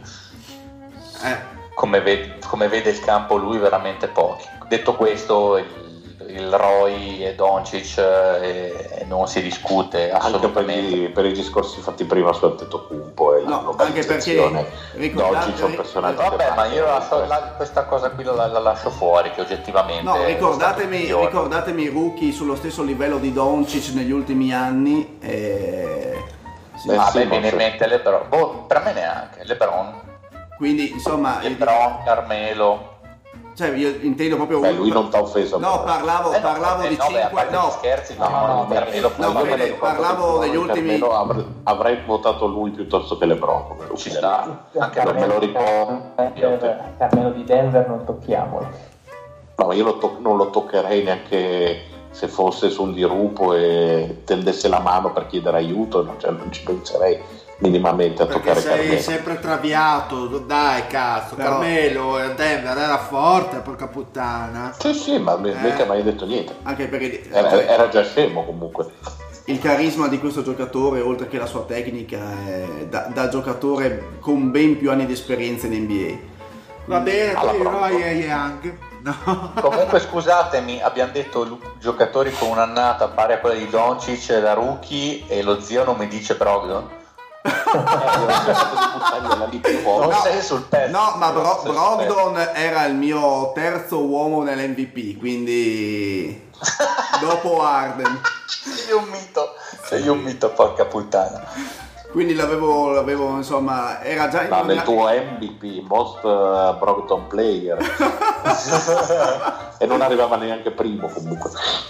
Allora, Defensive Play of the Year, Leonard. Ah no, scu- scu- scusatemi, scusatemi una cosa, abbiamo indicato un giocatore che da rookie fece un'annata tipo quello di Doncic e lo dovrebbe dire Marione chi è però. Attenzione, eh. Stai parlando con me? Sì. Sì. Eh no, sto Eh, cazzo. Marione. No. No, lo- lei non trollare, io lo so che sta dicendo Jim Predette. No. Sono serio. Papa Giannis? No, penso, no, penso sia serio veramente. Aia. E allora andiamo, andiamo sul difficile. Tyreek Evans, Mario, dai. Eh, la- oh, l'annata da rookie 25-5, eh, Tyreek Evans. Sì, ma ribadisco che anche quell'anno gliel'avrei dato a Kerry, io figurati. Eh, perché te sei un fanboy. Eh sì, vabbè, boh. È vero. È perché sapeva che puzzava di merda in quanto draftato da Sacramento. Eh, infatti. In realtà Mario è un, Però è un grandissima toy stagione boy. da rookie, a Sì, tuttora sì, la no, grande stagione l'ha la sua migliore stagione. Vabbè, ha fatto una grande stagione da rookie anche Michael Carter Williams, eh, voglio dire. No, no, no, questo è un falso storico. È stato il meno peggio di una classe di bolliti, cioè è normale se eh, andiamo a correre io, il Fede e, E eh. Maurizio Costanzo, penso che probabilmente vincerebbe il Fede, ma non per questo direi che il Fede è l'uomo più veloce del mondo. Cioè? No, no, direi, dipende Cioè- qual è il premio. Eh, cioè, capito? Defensive Play of the Year, dicevo ragazzi. Qua abbiamo Leonard, Gobert, Embiid, George e Miles Turner. Io aggiungerei anche Antetokounmpo in questa lista se non vi, se non vi scoccia. No, no, ci sta tutto. E, e dire qua è una bella scelta ragazzi. Andiamo per esclusioni. Eh, ma, ma anche Io- ce, io- ce n'erano altre anche a Toronto, secondo me, che meritavano, ma diciamo io, che Leonard... evitare- eh. io prendo Miles Turner. È una bella scelta, ma Sì. molto interessante. Io vado per George per dargli un riconoscimento per la stagione perché comunque difendere così e poi dall'altra parte portare la croce veramente vuol dire che sei un giocatore Eh, io- ma di quelli veri. A me, mi- a me sa che vado su Gobert perché prima Vabbè, abbiamo parlato di scelta safe, Utah. diciamo, non sbagli mai. Eh, vabbè, oh, questi sono secondi, eh, i defensive rating, cazzo. Sì, sì. Eh, porca Ma il beat niente? Nessuno? Eh, sarebbe da nominare, Ma io sono, è io sono un po' indeciso tra, tra Paul George per, eh, perché comunque fino a un mese fa difensivamente era bestiale. Però l'ho nominato perché rientra, è di mio gradimento, quindi io metterei anche Antetokounmpo eh, che difensivamente ha fatto secondo me i pro- Vabbè, ma giocare vicino a. Brogdon lo aiuta. Beh, quello è vero, infatti, Effettivamente, sì. no, gran parte Comunque miglior giocatore difensivo della miglior squadra difensiva della Lega. Sì, sì, esatto, E infatti, quindi sì, infatti potrebbe io- essere il primo MVP più DPOI dai tempi di Michael. Ma infatti io penso di dare il mio voto ante Antetokounmpo, sinceramente. Ma Ci sta, mi piace, mi sa che lo... Ho, sentito cose peggiori dette dalla tua bocca, zio. Grazie, grazie Mariano, è sempre delicatissimo. Quindi cosa, cosa pensano gli altri? Dile scusa, tu che avevi detto? Eh, io Gobert, Gobert. Gobert, sì. Però... E direi che abbiamo ognuno un cavallo vincente. Sì, quelli grandi esclusi diciamo Sì, sì, che io sono Giannis. Leonard e Embiid che nessuno ha... Anche Oh, per- Leonardo non ha giocato abbastanza. Anche perché comunque- il livello Eh, sposta. merita la citazione, come detto dal Fede. Embiid secondo Poi- me non è stato costante come quelli citati. Comunque Giannis, tra l'altro, è la sua migliore stagione difensiva, notevolmente migliore di tutte le altre, cioè ha fatto veramente un passo in avanti eh, clamorosissimo. Vabbè, ma con quel fisico difendi anche se non vuoi. No, cioè, il problema Mario è, braccia no, il problema è che anche lo scorso anno aveva lo stesso fisico, ma Sì, quest'anno sì, no, no, è chiaro, chiaro. Quest'anno- un, un ah. pizzico di applicazione è Esatto. normale che arrivi esatto. Eh, a questi livelli. Domanda, io non ho messo Draymond Green in questa lista. Qualcuno di voi l'avrebbe Ma messo? hai fatto bene. No. Sai che non ci ho fatto caso, l'avrei nominato, ma, non ritengo sia il Ma è talmente, lo- secondo me è sempre lo stesso discorso, si sono impegnati talmente poco che non, non ha senso. Io ribadisco piuttosto gli metto davanti Siakam e, per Fermo l'impegno diciamo tutto l'anno. difensivo sempre. Sì, sì, beh, chiaro. Comunque io per difendere un attimo la mia di scelta io volevo premiare anche Indiana soprattutto per come ha affrontato la stagione, per come hanno difeso e un po' la punta dell'iceberg di quel sistema era proprio Turner che ha- gli ha chiuso a tripla mandata qualsiasi, eh, qualsiasi bagagna che aveva sotto canestro nel pitturato e in più l'ho visto cambiare veramente molto molto bene con- contro i piccoli, cioè mi sembra che al momento sia uno dei migliori lunghi a tenere ehm, a tenere sul perimetro con eh, dei piedi molto veloci e proprio un tempismo sulla stoppata che, che è veramente raro da trovare adesso in un lungo. La tendenza ora è saltare tutti come un tappo di champagne. Lui mi sembra che abbia proprio un istinto per andare a bloccare i tiri che, che non si vede da un po'. Però è sempre quello il discorso, poi quanto alla fine in, in tutte queste scelte, in tutte queste classifiche, pesa anche il risultato di squadra, perché è vero che c'è, eh, per dirti, secondo me è più avvantaggiato rispetto a Turner, nonostante sia un ottimo difensore, Embiid, perché gioca a fila con dei risultati migliori di squadra ed è comunque un buonissimo difensore. Eh, penso Com'è? che siano gli stessi, eh, gli stessi valori che avevano preso in considerazione negli ultimi anni per eh, Draymond Green che eh, lo scorso anno difensivamente non era nemmeno quello di due anni fa paragonabile secondo me Eh, eppure ha preso la sua caterva di voti Eh, secondo me per quello dico che Antetokounmpo è leggermente favorito perché gioca nella migliore squadra della Lega Ma quindi ragazzi, pipponi a parte, chi- a chi diamo il premio? Diamo su Antetokounmpo per, per il Vicito? Io sarei Cioè d'accordo. do- doppio premio a Giannis. Doppio premio Sì, ci sta, cazzo. Va bene, allora... Facciamo i pazzi, sì, dai, ci piace. Facciamo i pazzi. Allora ragazzi, abbiamo un'altra scelta secondo me complessa adesso, perché Most Improved Player. oh bella Perché qua abbiamo un Russell, un Griffin, un Siakam, un Fox e un Sabonis. E sono tutti nomi che bene o non male secondo me si meriterebbero il premio Adesso Ma bisogna... Griffin Blaccone così eh, alla honorable mention? Guarda, ti, ti- posso aggiungere uno alla Vai. lista? Che è Arel. Eh beh sì, eh. Sì, ci sta. Sì. Che tra l'altro secondo me rientra anche nel sesto uomo dell'anno. Bravo. Però, però secondo me lo metterei anche in questa, in questa classifica se posso aggiungere. Allora, Griffin nel Most Improved. Ma ho voluto domanda. metterlo così per creare un minimo di Secondo dibattito. me lo escludiamo, ma non perché non abbia fatto una grandissima stagione, perché Griffin è praticamente il centro delle fortune di Detroit che torna ai playoff, quindi No, non è Eh, ancora, non è ancora detto. Ma sì che vanno i ragazzi, dai. E Io toglierei anche Sabonis. Io Secondo toglierei me anche la vera Sabonis. partita tra quei due lì. Sabonis? Toglierei anche Sabonis, sì.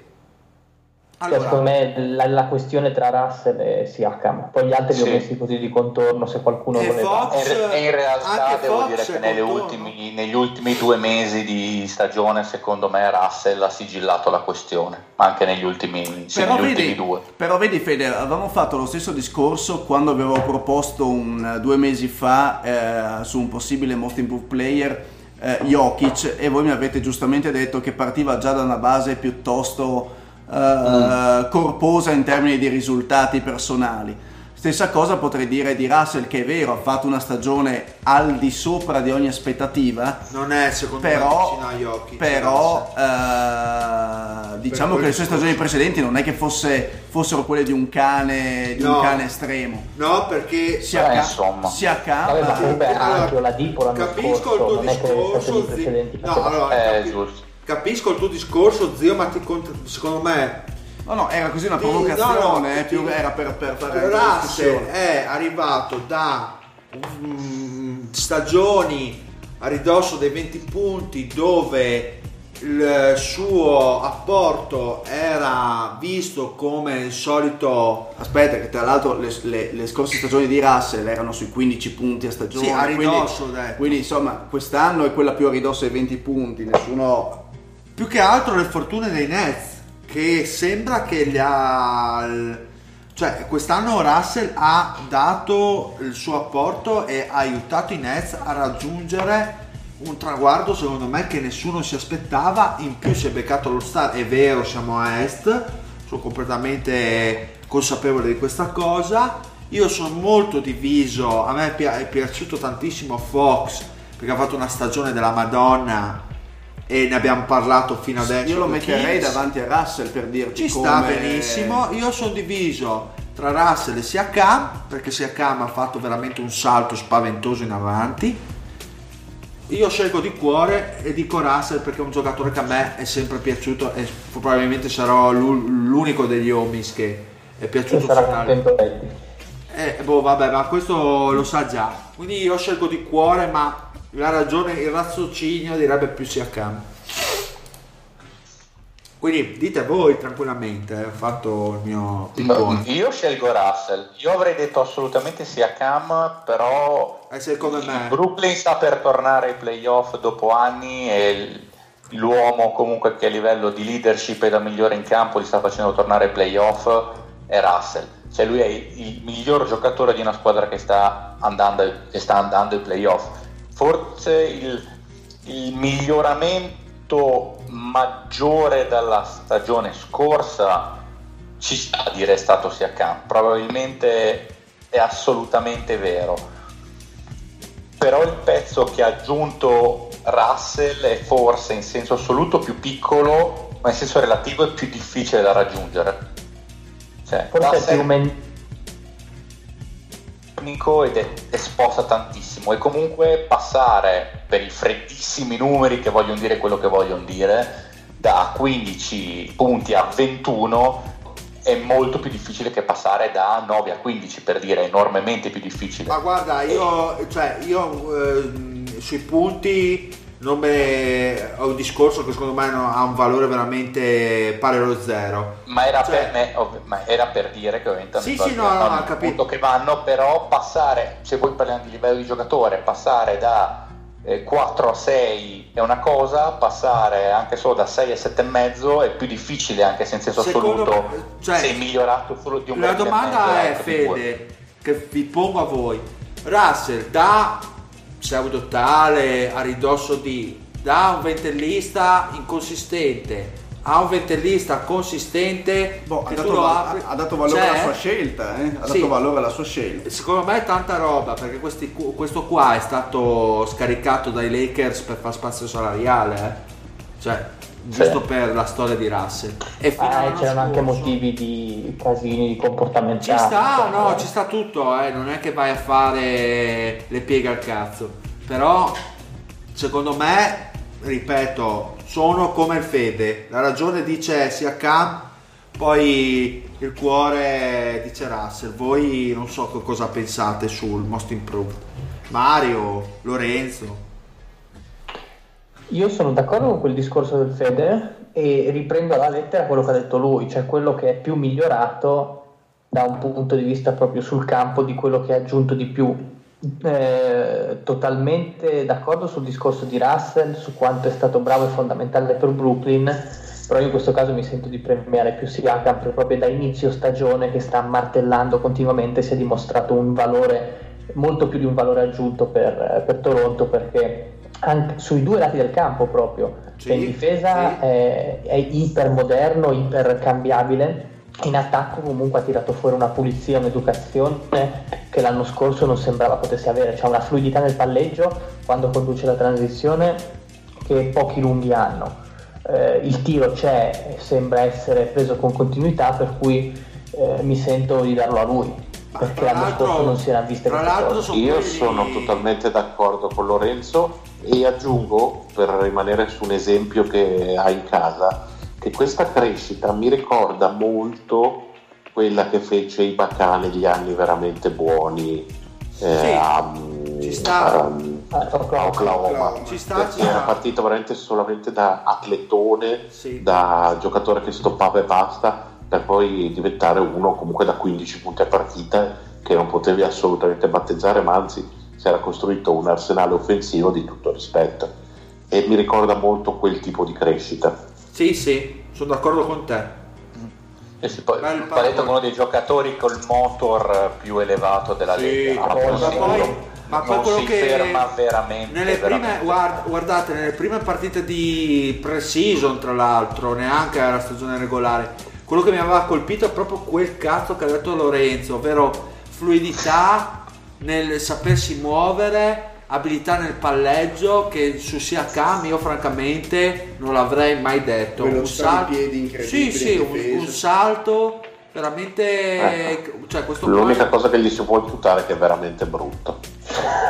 quello... A- è anche molto nero, tra l'altro. L'importante... Ma però le due cose ci tengo a dire che non sono correlate. L'importante, è che, l'importante per lui è scopare e scopare ancora come dice Bello Figo Gu, quello è importante. Sempre Quanto ha di contratto ancora? Pensavo quanto ha di cazzo. Aspetta che cerco su Basketball Reference quanto ha di cazzo, vediamo se c'è scritto. 6 e 9 di No, di minchie span. Di anni, di anni, di anni di cazzo, quanti ne ha Toronto? Ancora? Eh, se conti i cerchi lo vedi. Eh, vaffanculo, siamo un podcast eh, che parla di basket. Se un ascoltatore sente e vuole sapere queste cose, eh. Finocchio. Ah, cerco io, cerco io. Ah, se un ascoltatore vuole sapere non a moi. ascolta noi intanto. Zio, tu che sei il pendolo. No, ah, l'anno, l'anno prossimo, poi dopo RFA. Ok, bravo Fede. A 2 a due milioni e mezzo. Tu stai lavorando per i tuoi ascoltatori, Fede, non hai capito qual è il concetto del podcast. Dai, Ma io Con gioco alla con play. quei- con quei 7 centesimi al mese che guadagniamo su devi esatto, tu devi fare informazione, non parlare di figa. Allora però per centesimi di dollaro perché sennò poi vengono tutti i parenti a chiedermi i soldi. eh. E poi girano fake news, arriva la Esatto. finanza, la porca. Se fra un po' faranno un film su di me sarà 12 anni schiavo, se più o meno la retribuzione è questa. Zio, tu che sei il pendolo qua. Sono il pene di tutti Esatto. e quindi escluderei. eh, Per, per me il premio è sul giocatore che è più migliorato a prescindere dal, sia dai risultati di squadra Ecco che. che torna Brogdon. eh, Esatto. e, e quindi sì, è Brogdon, no sto scherzando. E quindi escluderei Russell da questa classifica, lo metterei sicuramente un po' migliorato, ma lo metterei un pochino più indietro. E metterei sia Cam davanti ad Arrella. Bravo, ok, boh, va bene. Andiamo con gli executive of the year. Qua Lorenzo ci ha, eh, ci ha Eh, selezionato trans. Ugiri e Horst, Horst, ovvero il GM dei Milwaukee Bucks. Ok, Non avete avevo, altri non avevo voglia di mettere altri. Ma Altri no. nomi. Io metterei Morey. Morey. Metterei Morey. Morey, No. d'accordo. Vaffanculo, col cazzo. Eh, ma Morey no, perché comunque a inizio, inizio anno No, l'ha, tutta la come l'ha squadra. risollevata però. Allora, a onore del vero ho detto una cosa. I Morey ha cavato il sangue dalle rappe quest'anno, nel senso che aveva uno spazio di manovra limitatissimo, perché i soldi, il mandato economico del, dell'owner di Fertitta è quello che, era quello che era, perché altrimenti un modo per far fruttare, per dire la nostra prima scelta, meglio di usarla per eh, sfanculare lì, non mi ricordo neanche come cazzo si chiama in questo momento, da quanto cazzo lo odiavo. Non, Marquise? No, no, Marchese l'abbiamo dato in cambio, in cambio assolutamente di niente. Non mi- in questo momento ho un momento di e non, non mi viene in mente. Quello che abbiamo preso da Phoenix in cambio. Del- Ah, Brandon Bra- Knight. Brandone. eh, Brandon Knight, bravo, avevo un Ah, attimo di, di lapsus. E, cioè, noi praticamente abbiamo dato via la nostra prima scelta per, in cambio di Shumpert, cedendo Brandon Knight eh, ai Cavs, quindi di fatto per niente, si può dire. Poi ov- ovviamente adesso farà 25 di media, playoff, eh, titolo, MVP delle finali, eccetera, eccetera, conferma che io non capisco assolutamente un cazzo della vita. E, però con quel poco che ha fatto ha tirato fuori Daniel House dal niente ed è stato positivissimo. Austin Rivers è andato benissimo come vice Chris Paul a tutt'oggi comunque aggiunge un po' di creatività dal palleggio e un po' di tiro da tre alle retrovie. Farid eh, ci ha salvato il culo quando si è rotto Capelà, c'è poco da dire manca ancora qualcosa, ma quel qualcosa non si è riuscito a prendere, bisognava avere ancora un po' di fortuna in più, come ho detto più di una volta, sui tagli, non ce l'abbiamo avuta. L'anno prossimo, peraltro, ritengo sarà più o meno questa la squadra, cambierà abbastanza poco perché anche l'anno prossimo lo spazio di manovra è veramente limitato. Però non ho capito, Fede, dopo il tuo ragionamento, che insomma mh, mi sembra abbastanza positivo il perché non inserire Morey. Sì, ma non, ma non, sì, ma non straordinario, cioè non ha tirato fuori il coniglio dal cilindro, alla fine, nonostante tutto, è andato bene, però incidono due cose, uno che Mori è un fenomeno, quindi da lui mi aspetto più che da altri, essendo per me il coach, il- l'executive, l'executive of the year un po' come l'MVP, un- come il coach of the year, una questione molto stagionale.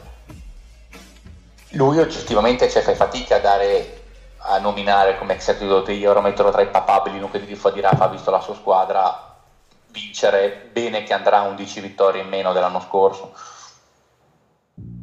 Ci Fai un po' fatica a spiegarla. ci sta, ci sta.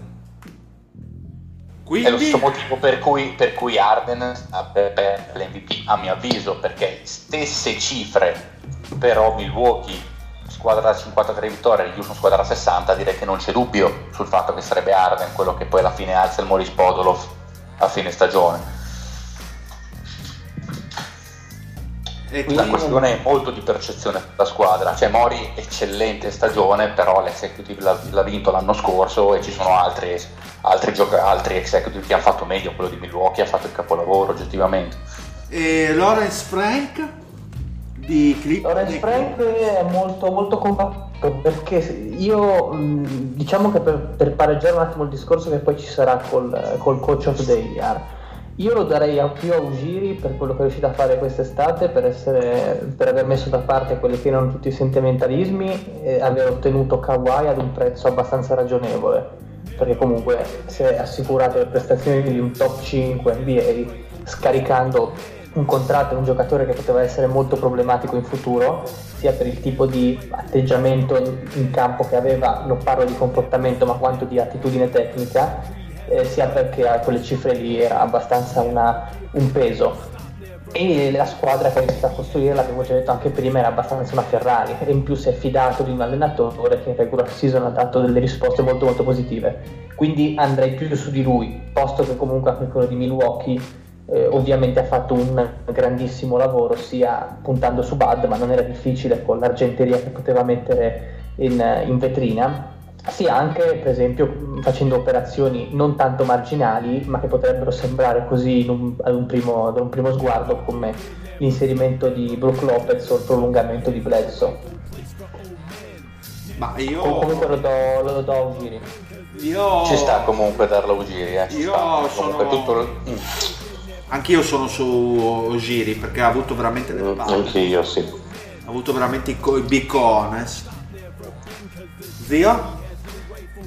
Ma eh, il lavoro fatto a Toronto secondo me a inizio stagione è importante, però è importante anche quello fatto a Milwaukee perché insomma prendersi la responsabilità di inserire Lopez come centro titolare e crederci fino in fondo eh, che è stato poi determinante per le sorti della, della squadra, dei risultati e non è stata operazione secondo me da sottovalutare rispetto a quello di prendere Leonard. Eh, è vero stiamo parlando di giocatori un pochino diversi, però entrambi determinanti. Eh, però calcolo anche che Ugiri secondo me ha fatto la mossa di prendere Gasol eh, a febbraio, che in una squadra come quella di Toronto secondo me ficca, ficca molto bene. Quindi io darei Ugiri, sì. Perfetto, direi che è stato plebiscitario e direi di andare avanti. Coach of the Year, qua interessante. Allora, Lorenzo ci dice Malone, Badenholzer, Nurs, Atkinson, Stoth. E Popovic dove? Popovic, vabbè, lo possiamo inserire. no, no. Però stavo scherzando. Vabbè, più di Stotz Popovic. io. Oh, io- per me Stozza anche, ci sta tutto, per me, per me è clamoroso. Comunque, per quanto abbiamo detto a- in tutta la puntata, secondo me Baden-Holzer ha qualcosa in più rispetto agli altri questa stagione. Sì, sì. Con- concordo con Mario. Eh, anch'io. Sì, sì, sì. Bene, Bud allora. Sesto, Sì. sesto uomo Budweiser. dell'anno, Bud Spencer. Sesto uomo dell'anno, Sabonis, Louis Williams, eh, Spencer di Whittle, Ark, eh, cosa avevi detto? Terrell, scusa. Sì, ci sta. Altri nomi? Metterei anche, ma di cuore, anche se è stato condizionato, Derrick Rose, perché ha fatto questa stagione quello che nelle ultime quattro non ha fatto neanche lontanamente. Quindi Rose. metterei anche Rose. Ovviamente non, non rientra nel vincitore perché è troppo condizionato dagli infortuni, però la- ha fatto prestazioni secondo me importantissime. Io sono diviso tra Sabonis e Arrel. No, per me è Arrel. Per me invece vuole un po' un altro Clippers, secondo me è Williams. Ma anche secondo me, cioè, è proprio. Cioè, gli, gli ribalta le partite come un cazzino. Sì, sì, sì, sì. Anche Come un perché cazzino. Proprio la definizione di sesto uomo. la second unit dei Clippers è de- con, con lui e Arrell è devastante, però insomma Lou Williams è un giocatore mm, Ha relativamente... rotto i coglioni. No, però, però è Ma, ma è, relativamente... perfetto, è proprio perfetto per quel ruolo. Esatto, esatto, è calzato proprio a pennello. Sono tutti che dicono Louis Williams, a parte io il Fede. Ma no, io voglio provare a dire Arrel Ah. perché per carità ci sta assolutamente, però Aspettate. comunque c'è stato un momento in cui veramente sembrava che dal punto di vista di la cifra di quest'anno dei Clippers è stata comunque l'energia che ci mettevano e il capo da quel punto di vista era sicuramente Arrel. Quindi assolutamente vero quello che dice Lorenzo, tutto quanto, diciamo che sono sullo stesso livello, ci mancherebbe tutte e due, però voglio premiare il ruolo che ha avuto Arrel quest'anno all'interno dei Clippers Tra l'altro e le coach- dal punto di vista mentale. Tra l'altro, nel Coach of the Year non abbiamo citato Doc Rivers. È vero, cazzo, Bravo, Rivers, bravo. giustissimo. E tra l'altro, e qui nel sesto uomo abbiamo nominato Schroeder. Eh, ci sta. Ma bastardo. So che Eh, sta, sta- sto- sta sul cazzo più o meno a Certo tutti che noi. ma- liquidare anche le prestazioni di Sabonis con le spallucce non è che sia il top. eh. No, no, ha fatto una gran stagione Sabonis, ci mancherebbe altro. Però meno, che gli però meno condizionante nei risultati. di- dei Clippers spicca talmente Eh sì, tanto. eh sì. Ah, sì. Quindi Luis Williams, tutti quanti ce la mettete in culo così a Re lo salutiamo con la manina? Ma io, io voto per Williams. Beh, tutti quanti, siamo 3 contro 2 comunque, abbastanza equilibrato. Sì, non siamo in 25 ancora a dire per il momento. Chi può dirlo? Chi lo sa? Luis Williams, dai, ok.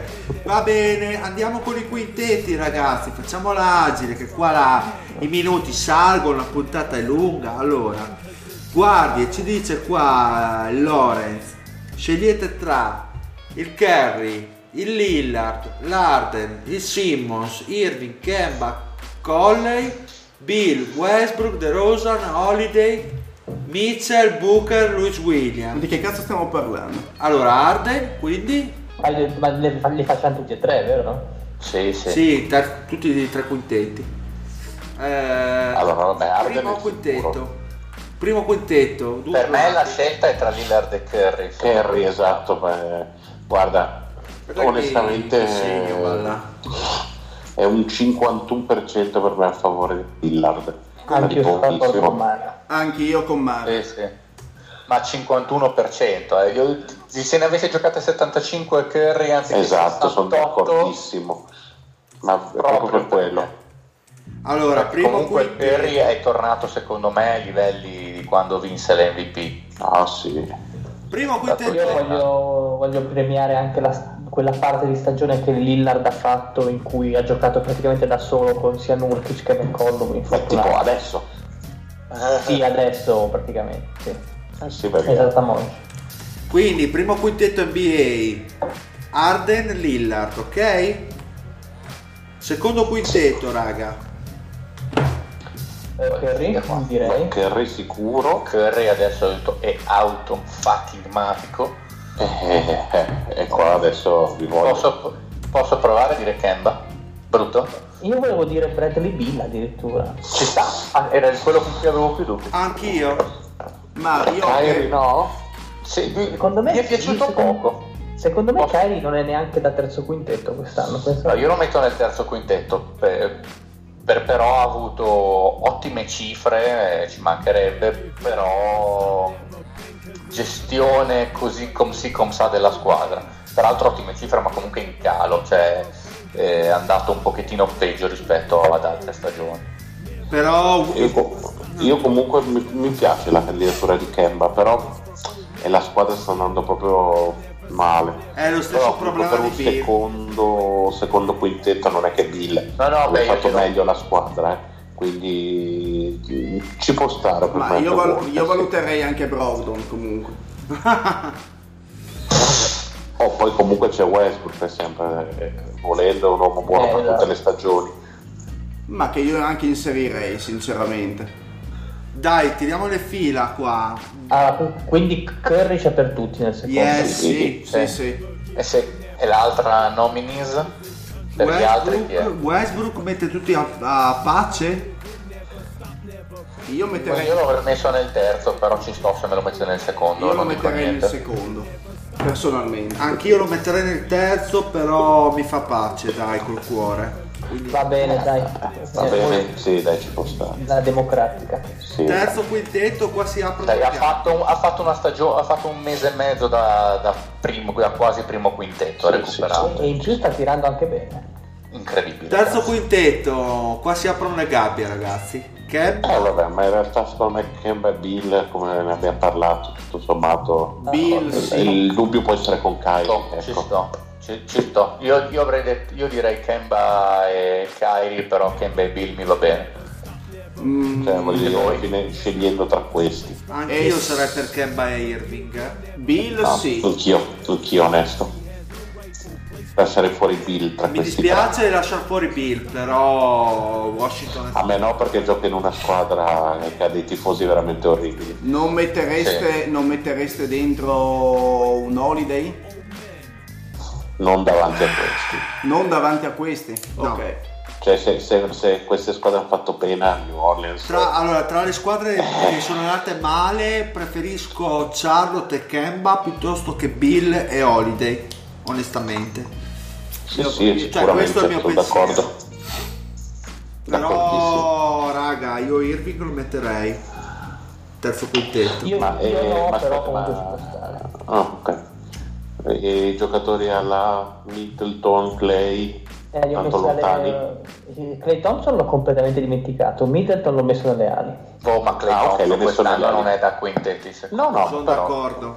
Sono d'accordo. Cioè, Troppe partite sporadiche al top. A parte che ha iniziato la stagione tirando. Sì, la prima parte di stagione è stata tirando come il Patrick. No, ma, senza- ma con una voglia veramente... Cioè, è inesistente. lo stesso pensiero che faccio per dirvi delle mh, un po' le problematiche che ha avuto Simmons. Troppe, troppa, tro- troppi problemi. Vabbè, Simmons non- secondo me non si è mosso di una virgola da quello che è. Esatto, pochi miglioramenti. Comunque, secondo me, è stato un fattore del successo in parte di fila, ma anche delle problematiche di Philadelphia. Quindi preferisco premiare Kemba Ayers. Sì, è, una questione complicata quella di fila perché ovviamente anche i giocatori che gli hanno messo a fianco diciamo che hanno esposto Sì.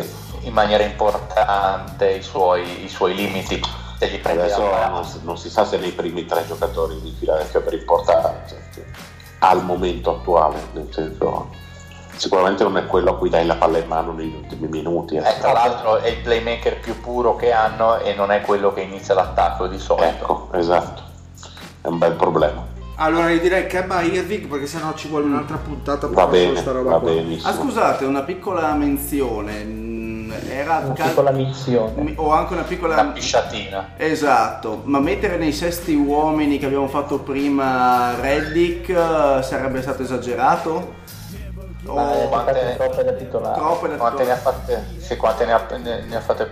In quante partite? Da, Adesso controllo. Romo, credo tante. No, ci, ci- ci sto, ci stavo guardando. Da e quando? ha- su 76 è partito 63 titolari. Ah, ok, perfetto. Va bene.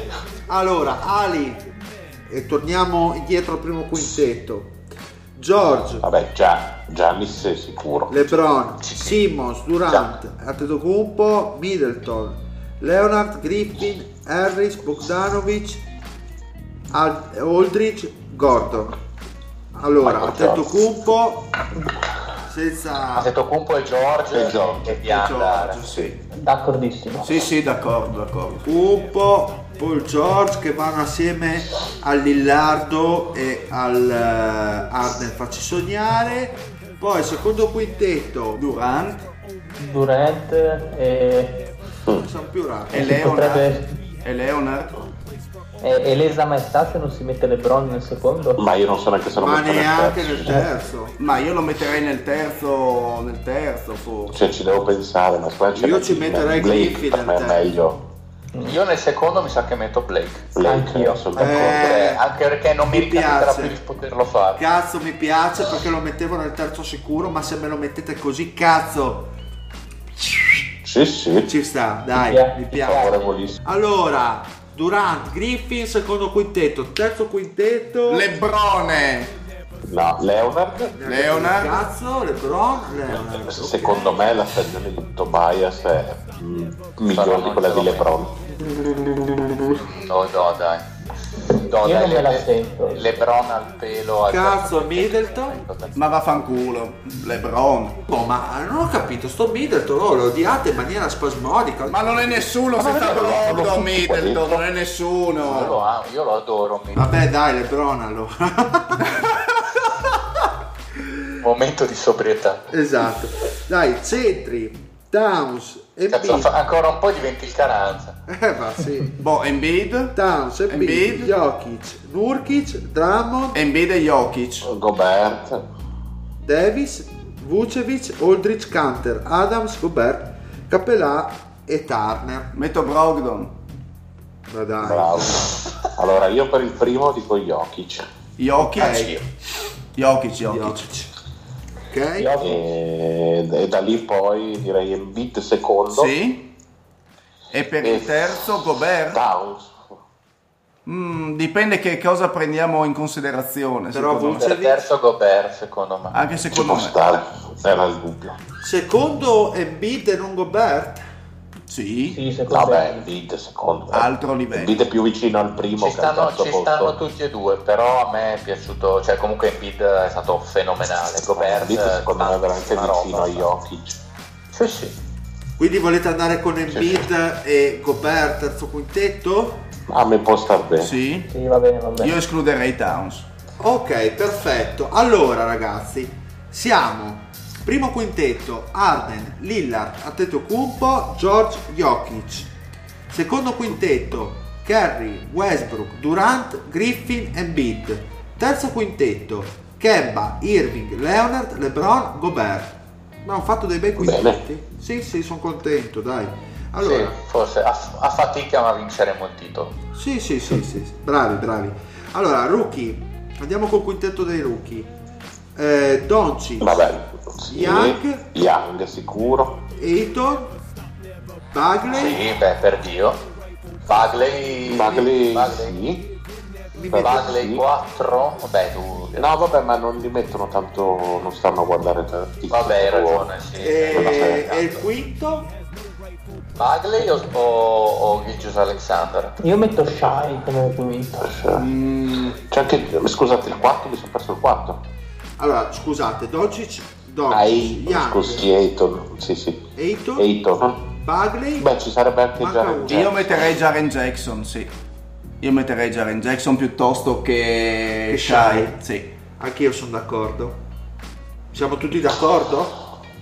È che ne, ne ha saltate Jaren Jackson. Ah, Madonna. io Io, io per certe cose Shai piuttosto lo metterei quasi davanti a Bagley. Per, No, ma più infatti che altro no. per, per la maturità nei momenti... Sì, cioè, però a livello... mm, a livello- diciamo che a livello statistico Esatto. È stato mostruoso. Esatto. Eh, non lo so, secondo me la stagione di Alexander è stata più consistente. Però Sì, sai, sì. sai anche quanto la consistenza poco viene valutata o l'impatto. Sì, sì, no, ma parlo da, a livello personale. Sì, sì, Poi quello sono sì, ti do contentissimo ragione. che ci va Bagley. Quindi come lo facciamo sto quintetto? Ehm, se dovessi dire la mia, Doncic, Young, Ayton, eh, Bagley e Shy. Ci sta E, lascio- la- la- e butto dalla torre Jaren Jackson. Per le quanto- pazienze. Ne ha saltate di me, ne ha saltate Vabbè, tante. dai, ci può stare. Siamo tutti d'accordo, raga? Sì. Boh, È sul secondo che poi partono i nomi stravaganti, perché che ce Esatto. ne tanti. E neanche Beh, tanto. Shamet sicuramente. Shamet, agile. Mitchell Robinson, Anche lui però ha giocato poco, non sbaglio. ma ne avrà giocato una sessantina, credo. Sì, sì, diciamo che ha avuto degli stint in cui dominava e altri in cui poi ricominciava a fare Eh, rendimenti Wer- abbastanza bassi, ma è normale. Werther? ma Werther mm, buon divago ancora, ancora acerbo per. Però ci sta, eh. Cioè, questo Cook quasi. Kurux, Sì, sì. sì, sì, Kuruk sì.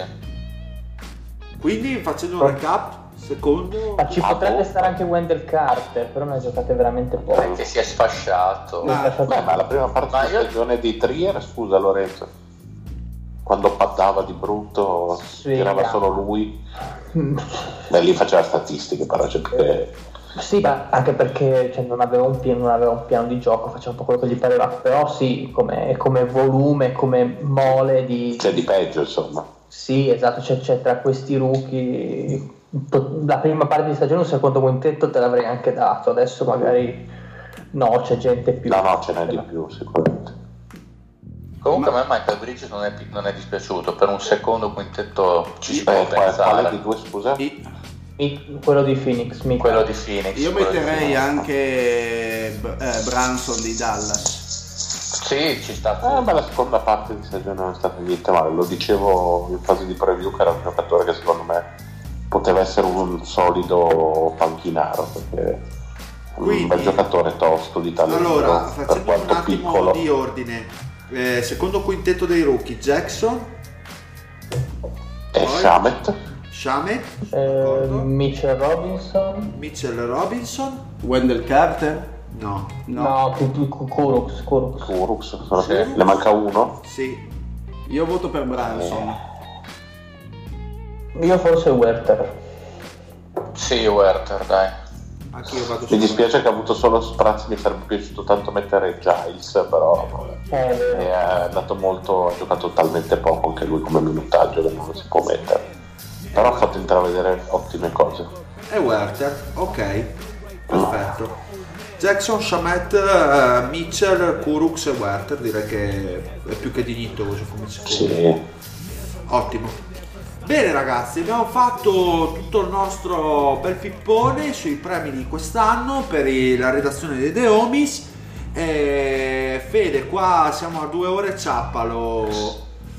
Facciamo prossima volta nel caso se Anche vuoi, secondo altrimenti, me. altrimenti al volo se vuoi io te lo, te lo propongo, come vuoi tu, sei tu il, il gestore. Secondo me viene lungo, eh.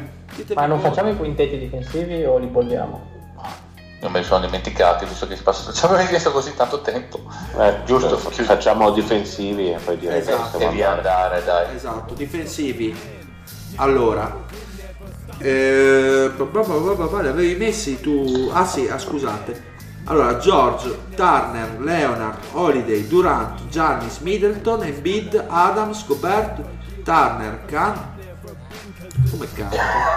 Ma mi trolli? Vabbè che sono altissimo, ma non ricoglionito. Ma l'ho messa anche nei centri, non te ne sei accorto. Sì, sì, me ne, sono, me ne sono accorto, ma ho detto, boh, era così in fondo alla lista che magari... Sì, non, non so neanche se l'ho nominato io del cielo. Ho messo... Sì, sì, l'hai nominato, dillo. Ho messo degli easter eggs. esatto. Insomma, non l'ho letta io sta roba. Beverly, gli occhi, Jingles, dove siamo? Eh, sì, guarda, in fondo c'è anche il Google. Eh, Sì, esatto. Ho messo anche gli occhi dai difensori. Sì, esatto. Vabbè, ma quello è giustissimo, come insegna lo zio. Allora, primo quintetto all defensive. A tetto Allora, eh, Giannis sicuro, Turner e George sicuri, poi metterei Leonard forse, Eh, scusate Holiday. A Holiday ci sta alla grandissima. Allora, E Turner, ci siamo. Siete, siamo tutti d'accordo? Sì? Sì. Giannis, ok, e siamo tutti d'accordo. E poi chi dicevi? Paul, Paul Paul George. Paul George, e credo che siamo tutti d'accordo. E poi Eh, Hol- Holiday, Holiday. Mm. Siamo E quanti ne abbiamo detti? ne manca uno. Mancano due. Se, se te- teniamo Holiday, Teniamo Holiday. Ma io ci metterei Siakam. se vogliamo essere un pochettino più più agili ci sta. quindi Holiday e Se, Siakam. se, se- se no Gobert si va alti, alti, alti. Beh, o Gobert, Sì. beh, Gobert poi nel primo quintetto, cazzo sì. ci- No, hai ragione, ci sta nel primo quintetto. No, Gesù Cristo, anzi no, è, è che è tardi, sono io che non, non ragiono più, cazzo. No, Gobert è il punto fisso del, del primo quintetto. Ultimo spot, Siakam o Holiday? Ah, Holiday. Siakam. ah, io ho detto sì. ah. Io Siakam. Anch'io. Zio? Eh, per il primo quintetto? Sì. Ma Siakam, sì, dai Siakam. Ok, secondo quintetto Holiday. E Smart, Eh, Embiid. Embiid, Embiid, sì. Embiid assolutamente. Io Marcus Smart nel secondo ce lo metto. Bello, mi piace, l'avevo dimenticato. Io invece vado con Beverly che secondo me eh, esiste solamente in funzione di quello in NBA. e- Sì, ci sta. preferisco Smart. Io il tanto vituperato Middleton ce lo metto. No, no, beh, ci- ci- se c'è un posto che avanza ci sta tutto, eh. Sì, dai, mettiamolo Middleton, cazzo. Ma sì, metti, l'abbiamo bollito dappertutto. Allora, Holiday, Embiid, Smart, Middleton. E... Ma io ti direi il nome, il nome è, direi Ingles. Ingles. No, dai. No, no, Buongiorno. no, no. Eh, Leonard però, eh, ragazzi. Ah, Leonard, è vero, è vero. Leonard. Dimenticavo Eh, proprio. D- Danny Green, cioè voglio dire. Allora, No, dimenticavo Cavi, vero? quindi Ma secondo... è PJ Tucker? No, Beh, ai playoff credo che sarà meglio di alcune di questi, ma Eh, non della maggior parte se gioca come Ah, ci spero benissimo, anche perché altrimenti siamo in the shit. Boh, quindi abbiamo finito. Sì, sì. Ok, perfetto. Ottimo. Fai un recap veloce. Allora, eh, per gli all defensive, Miles Turner, primo quintetto, Giannis, Paul George, Gobert, Siakam. Secondo, Holiday, Embiid, Smart, Middleton, Leonard. Il primo quintetto difensivo è una cosa del 2020, tipo. Sì, sì, eh, che è tipo domani. Eh, sì, buona, 2030 ormai. Sì, sì. Il più basso Cioè- tocca il soffitto con, con- con la testa. Col sì. cazzo. Bene, perfetto. Diamo i risultati del Get to Know, Mario. C'è qualcuno che vuole provare a indovinare? Sì, dai, proviamo a indovinare. Vai, zio. ma mi ricordo, ma, ma Allora, ma va, sì, ve, ve- li dico io uno alla volta e voi mi dite. Sì, vai. Allora, eh, Meg Ryan, Meg Ryan, io dico. Ma eh, adesso hanno partecipato anche il tutti, mostruosissimo Eddie. tutti, tutti e sette. Io dico il Meg Ryan, io dico allora il Patrick. Ma no, Patrick avrà. Io Ma dico Leslie, avrà Benedetta Parodi. Ma aspetta, vecchia, o, o lo zio o il Pat, dai cazzo, cioè non può Io dico il Dile invece. Io dico altro. No, no, dai, io Dile? dico il Pat, lo se ne fotto. Lo zio. McGryan. E avete sbagliato tutti perché ero io. Ah! Ma è troppo vecchia per te, che cazzo Eh, lo so, lo so, sono cambiato con gli anni. Poi andiamo, Molto di classe, molto andiamo avanti con Miriana Trevisan. Il Fede. Sì, il Fede. Eh, Proprio- E, e A questo invece punto il io non posso rispondere, ovviamente. e invece il Il Dile, Dile, ragazzi. maialetto. Tra l'altro, piccolo, piccola cosa. Aneddoto. Aneddoto. Voi sapete che non è la Rai, aveva fatto il Buon Compagni, che era un grande. Io spero che arrivino i fascisti in questo No. aneddoto a un certo punto. Se, se no non ci piacciono. Aveva creato il marketing, sapete il marketing del Buon Compagni, i quaderni di Non è la Rai, non so se vi ricordate. Fa già ridere. Esatto. Io sfoggiavo orgogliosamente in seconda media il quaderno, quello, come si chiama ragazzi, quello dove mettevi, quello ad anelli, Il raccoglitore. raccoglitore Ah, ad raccoglitore. anelli.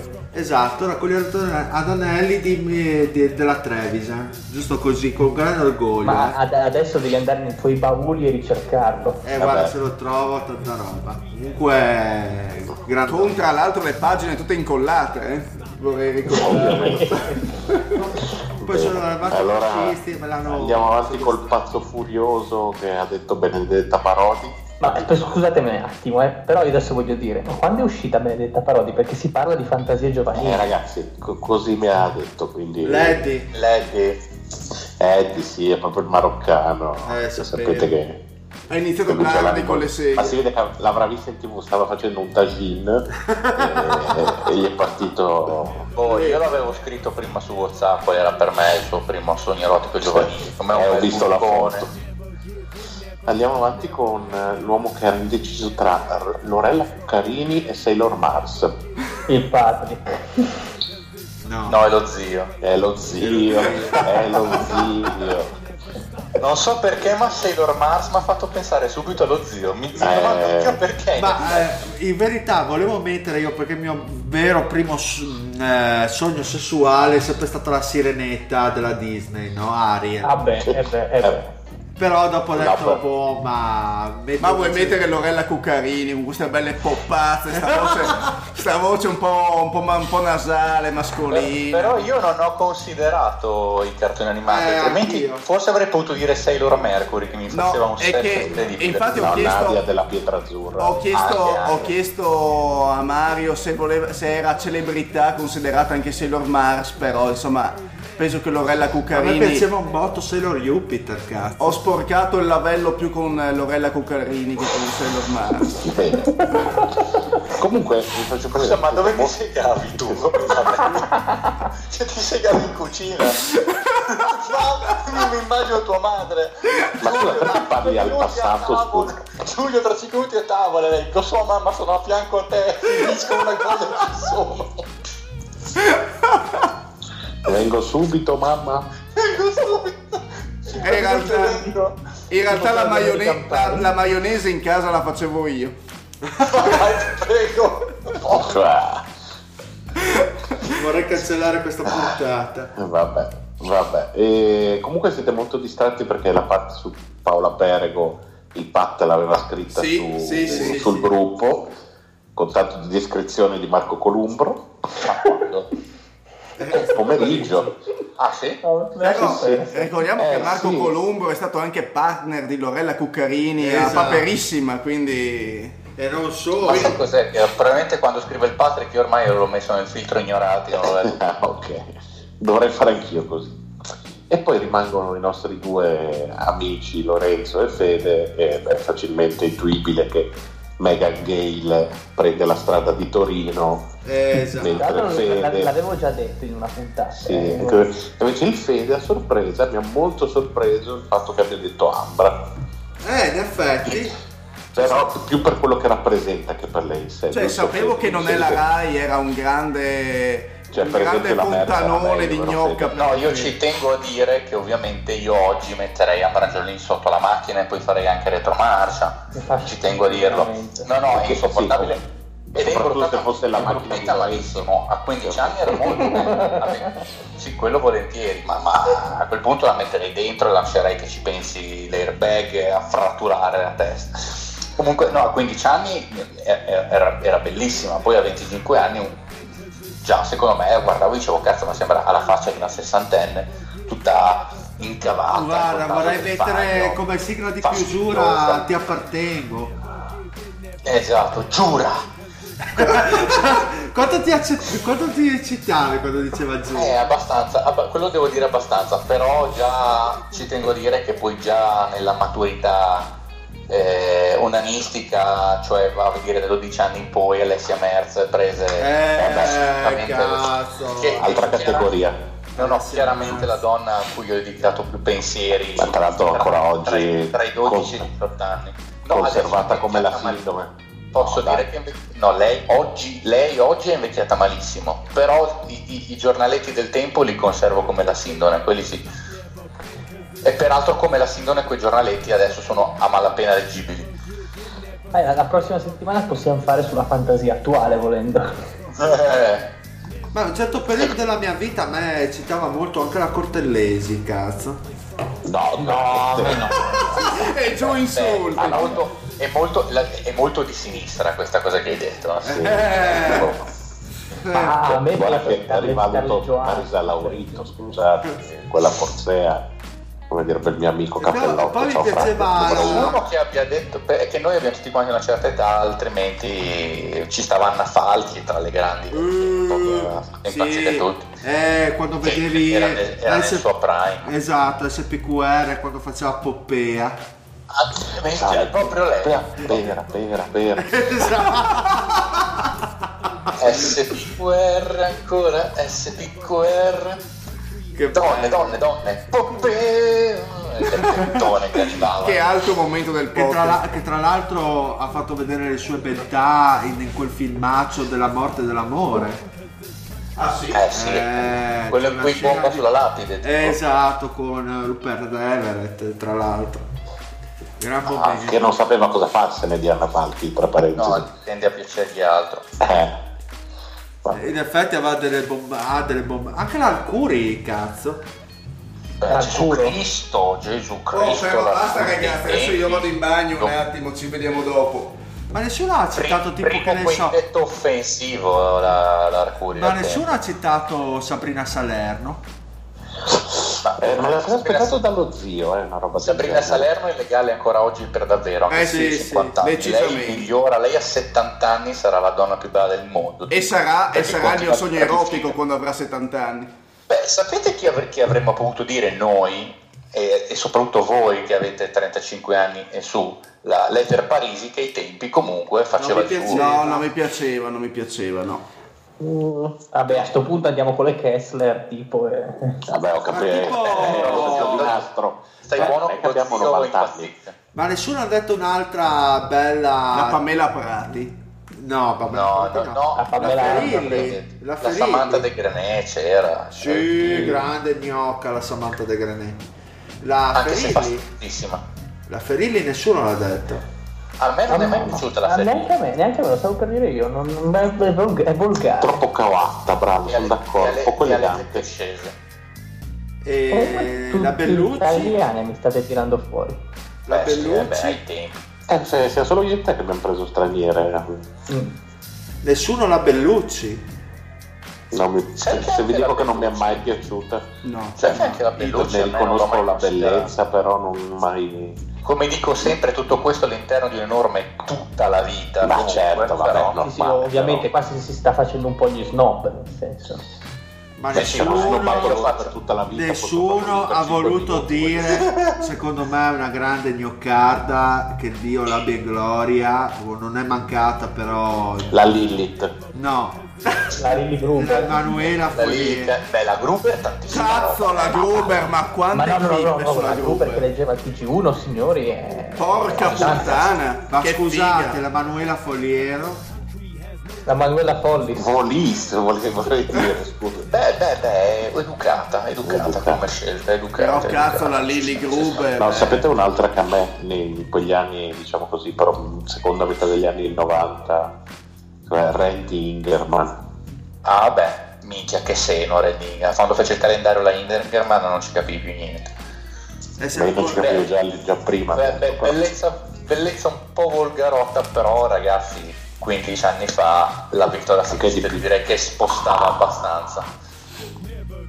Vabbè, poi, poi, poi vabbè, se iniziamo a declinare sulla Canalis e quant'altro, cioè il calendario 2003 è sempre... Ne... Scusate, la, la, la, la Natalia Strada, chi, chi 90 anch'io. così Mm, Anch'io, no, per me non- anch'io in strada, sì, sì, sì, tutta la vita. No, poi il fatto che stesse con, con, Con con, Mastrotta. con, con Mastrotta mi dava un fastidio indicibile. Un mito, un mito, però lei è una sfiga pazzesca. Calendario 99, se non ricordo male, 97, non, non mi ricordo la memoria. Di Maxim. Credo Maxim. Ne ha fatti due tra l'altro di calendari lei, uno un pochettino più osè ed era, cioè ragazzi, una delle più belle aureole della storia dell'NBA. Esiste ancora Maxim? Eh? Esiste ancora Maxim? Ah, non ne ho idea. Chied- puoi chiedermi se esiste ancora Maschia, quello ci guardo. Ma nessuno che dice Vanessa Paradiso? Sì, Vanessa incontrata. Sì, Paradiso. Incontrata la pre- me la sta sotto col camion, sempre stata simpaticissima. Dai. sempre stata veramente antipatica. Sì, ma cioè, più, più mi ci fai pensare, più pesco fior da fiore ne escono. Beh, mi avevi citato in, in chat anche Alessia Mancini, che è Alessia una delle mie Mancini. favorite. Sì, sì, stupido. No, ma Alessia Mancini è proprio bella. Ma bella, scusate, proprio bella. ma Giuliana Moreira? Beh, Eh, ma già andiamo, roba- andiamo un po' più avanti. Abbiamo... Sì, però aveva... Cioè, Sì, delle bombe. Incredibile, no, no, incredibile, incredibile. Ma anche il buco di culo era un- una cosa. Comunque mi piace che siamo andati troppo lunghi per parlare di basket, però su queste cose... eh, Le cose siano sul pezzo. No, non abbiamo smesso di registrare un quarto d'ora. No, no. No, dobbiamo ancora fare i saluti, Fede. E infatti dopo, dopo il tuo ultimo apprezzamento Dopo sulla la Moreira, quanto figa era Eh, Moreira. Moreira, Porca puttana. cazzo. È di una figaggine. Ma quanto c'ha di tette la Moreira? Adesso vado a vedere. Scusa, mandiamole una mail e invitiamole in puntata e glielo chiediamo. Poi mi stava anche simpatica la Moreira. Ma sì, questa risatina, questo bel culo. Ma Beh, scusa, sì, era, è lei che si bombava Quella faccina un po' Coso. stupida se Non vogliamo. aveva... Aspetta. 98, 98 di tette? Con La un, Moreira. eh, io mi ricordo che era sposata con un calciatore ai tempi, un calciatore di Vediamo. livello un po' infimo. Comunque scusatemi, gli anni d'oro di striscia c'era la, la- la Roberta Lanfranchi che credo che... Sì. No, anche quello, per lo stesso discorso Pino Insegno, no. Eh, ma vaffanculo. Che- che cioè, fa- che cazzo fa è? radio. Che insegno, va bene. Alan Franco. No, scusate, la. Moreira sta con Edoardo Stoppa, l'amico Sì. degli animali. Ah, porca tro... No, non me lo dire. Sì, Ah, Quello si striscia. striscia. sì, sì, sì. Ho Ma letto dai, Cioè, Ma sto- veramente? L'Edoardo Stoppa si fa una 98 tengono pure due tette. creature. Ma dai. 98 di tette, ragazzi. Però attenzione, quando è nata sua figlia? Nel Ma i 2011. 2011, 8, beh, dai, quasi troppo. bene, bene, Mario, non rientra in range. Nel 2011 no, non ne abbiamo ancora. quindi. Tra un paio di musical. Ragazzi, teniamoci almeno dal- dalla legalità da quel punto di vista, che è un po' troppo. Allora, che taglia di seno porta Giuliana Moreira, questo su Yahoo Answer?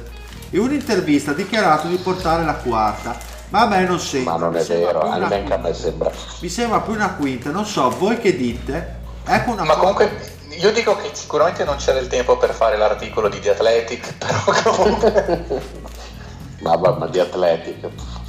Secondo me sarà una quinta e una sesta addirittura. Fidati, perché il mio ragazzo, questa è una donna, l'ha vista tantissime volte dal vivo e anche secondo lui non è né una quarta né una settima, o quinta o sesta. Quindi qua gli esperti dicono questo, o quinta o sesta ragazzi. i L'amore. bene informati. Il bene informato. Bene, andiamo ai saluti. Ciao zio. Ciao bellissimi! Ciao Fede. Bella Regas, che bello parlare di gnocca. Ciao Lorenz. Buonanotte a tutti, un saluto particolare a Pep Guardiola, ciao Pep, levati dalle palle. Ciao Marione. Buonasera a tutti e un saluto particolare ai baffi di Marco Columbro che hanno visto cose che noi homies possiamo solo immaginare. E desiderare. e per cui forse pagheremmo, anzi sì, pagheremmo se avessimo i soldi. Esatto, e un saluto anche dal Dile e alla prochaine. Bella. I'm lost and I can't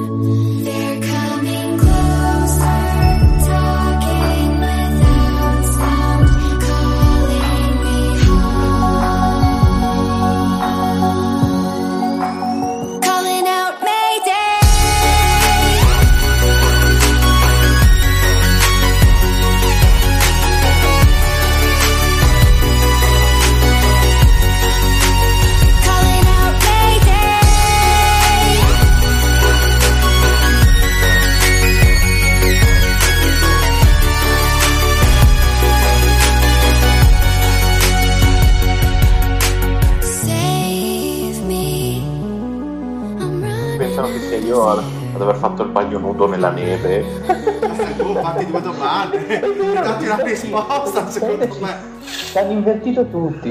Ci hanno- ci hanno- a me hanno dato il ping pong, a te il bagno. Eh, fatti una domanda e datti una risposta. Tra l'altro comunque non ero neanche ubriaco eh, per quel bagno lì. Ero completamente... Eh, questa la dice lunga Beh, è una sulla- discriminante questa. No, no. Questa la dice lunga su, su- su chi è l'uomo, Oh. il mito dietro l'uomo. O l'uomo Poi- dietro il mito. Oh, Sì,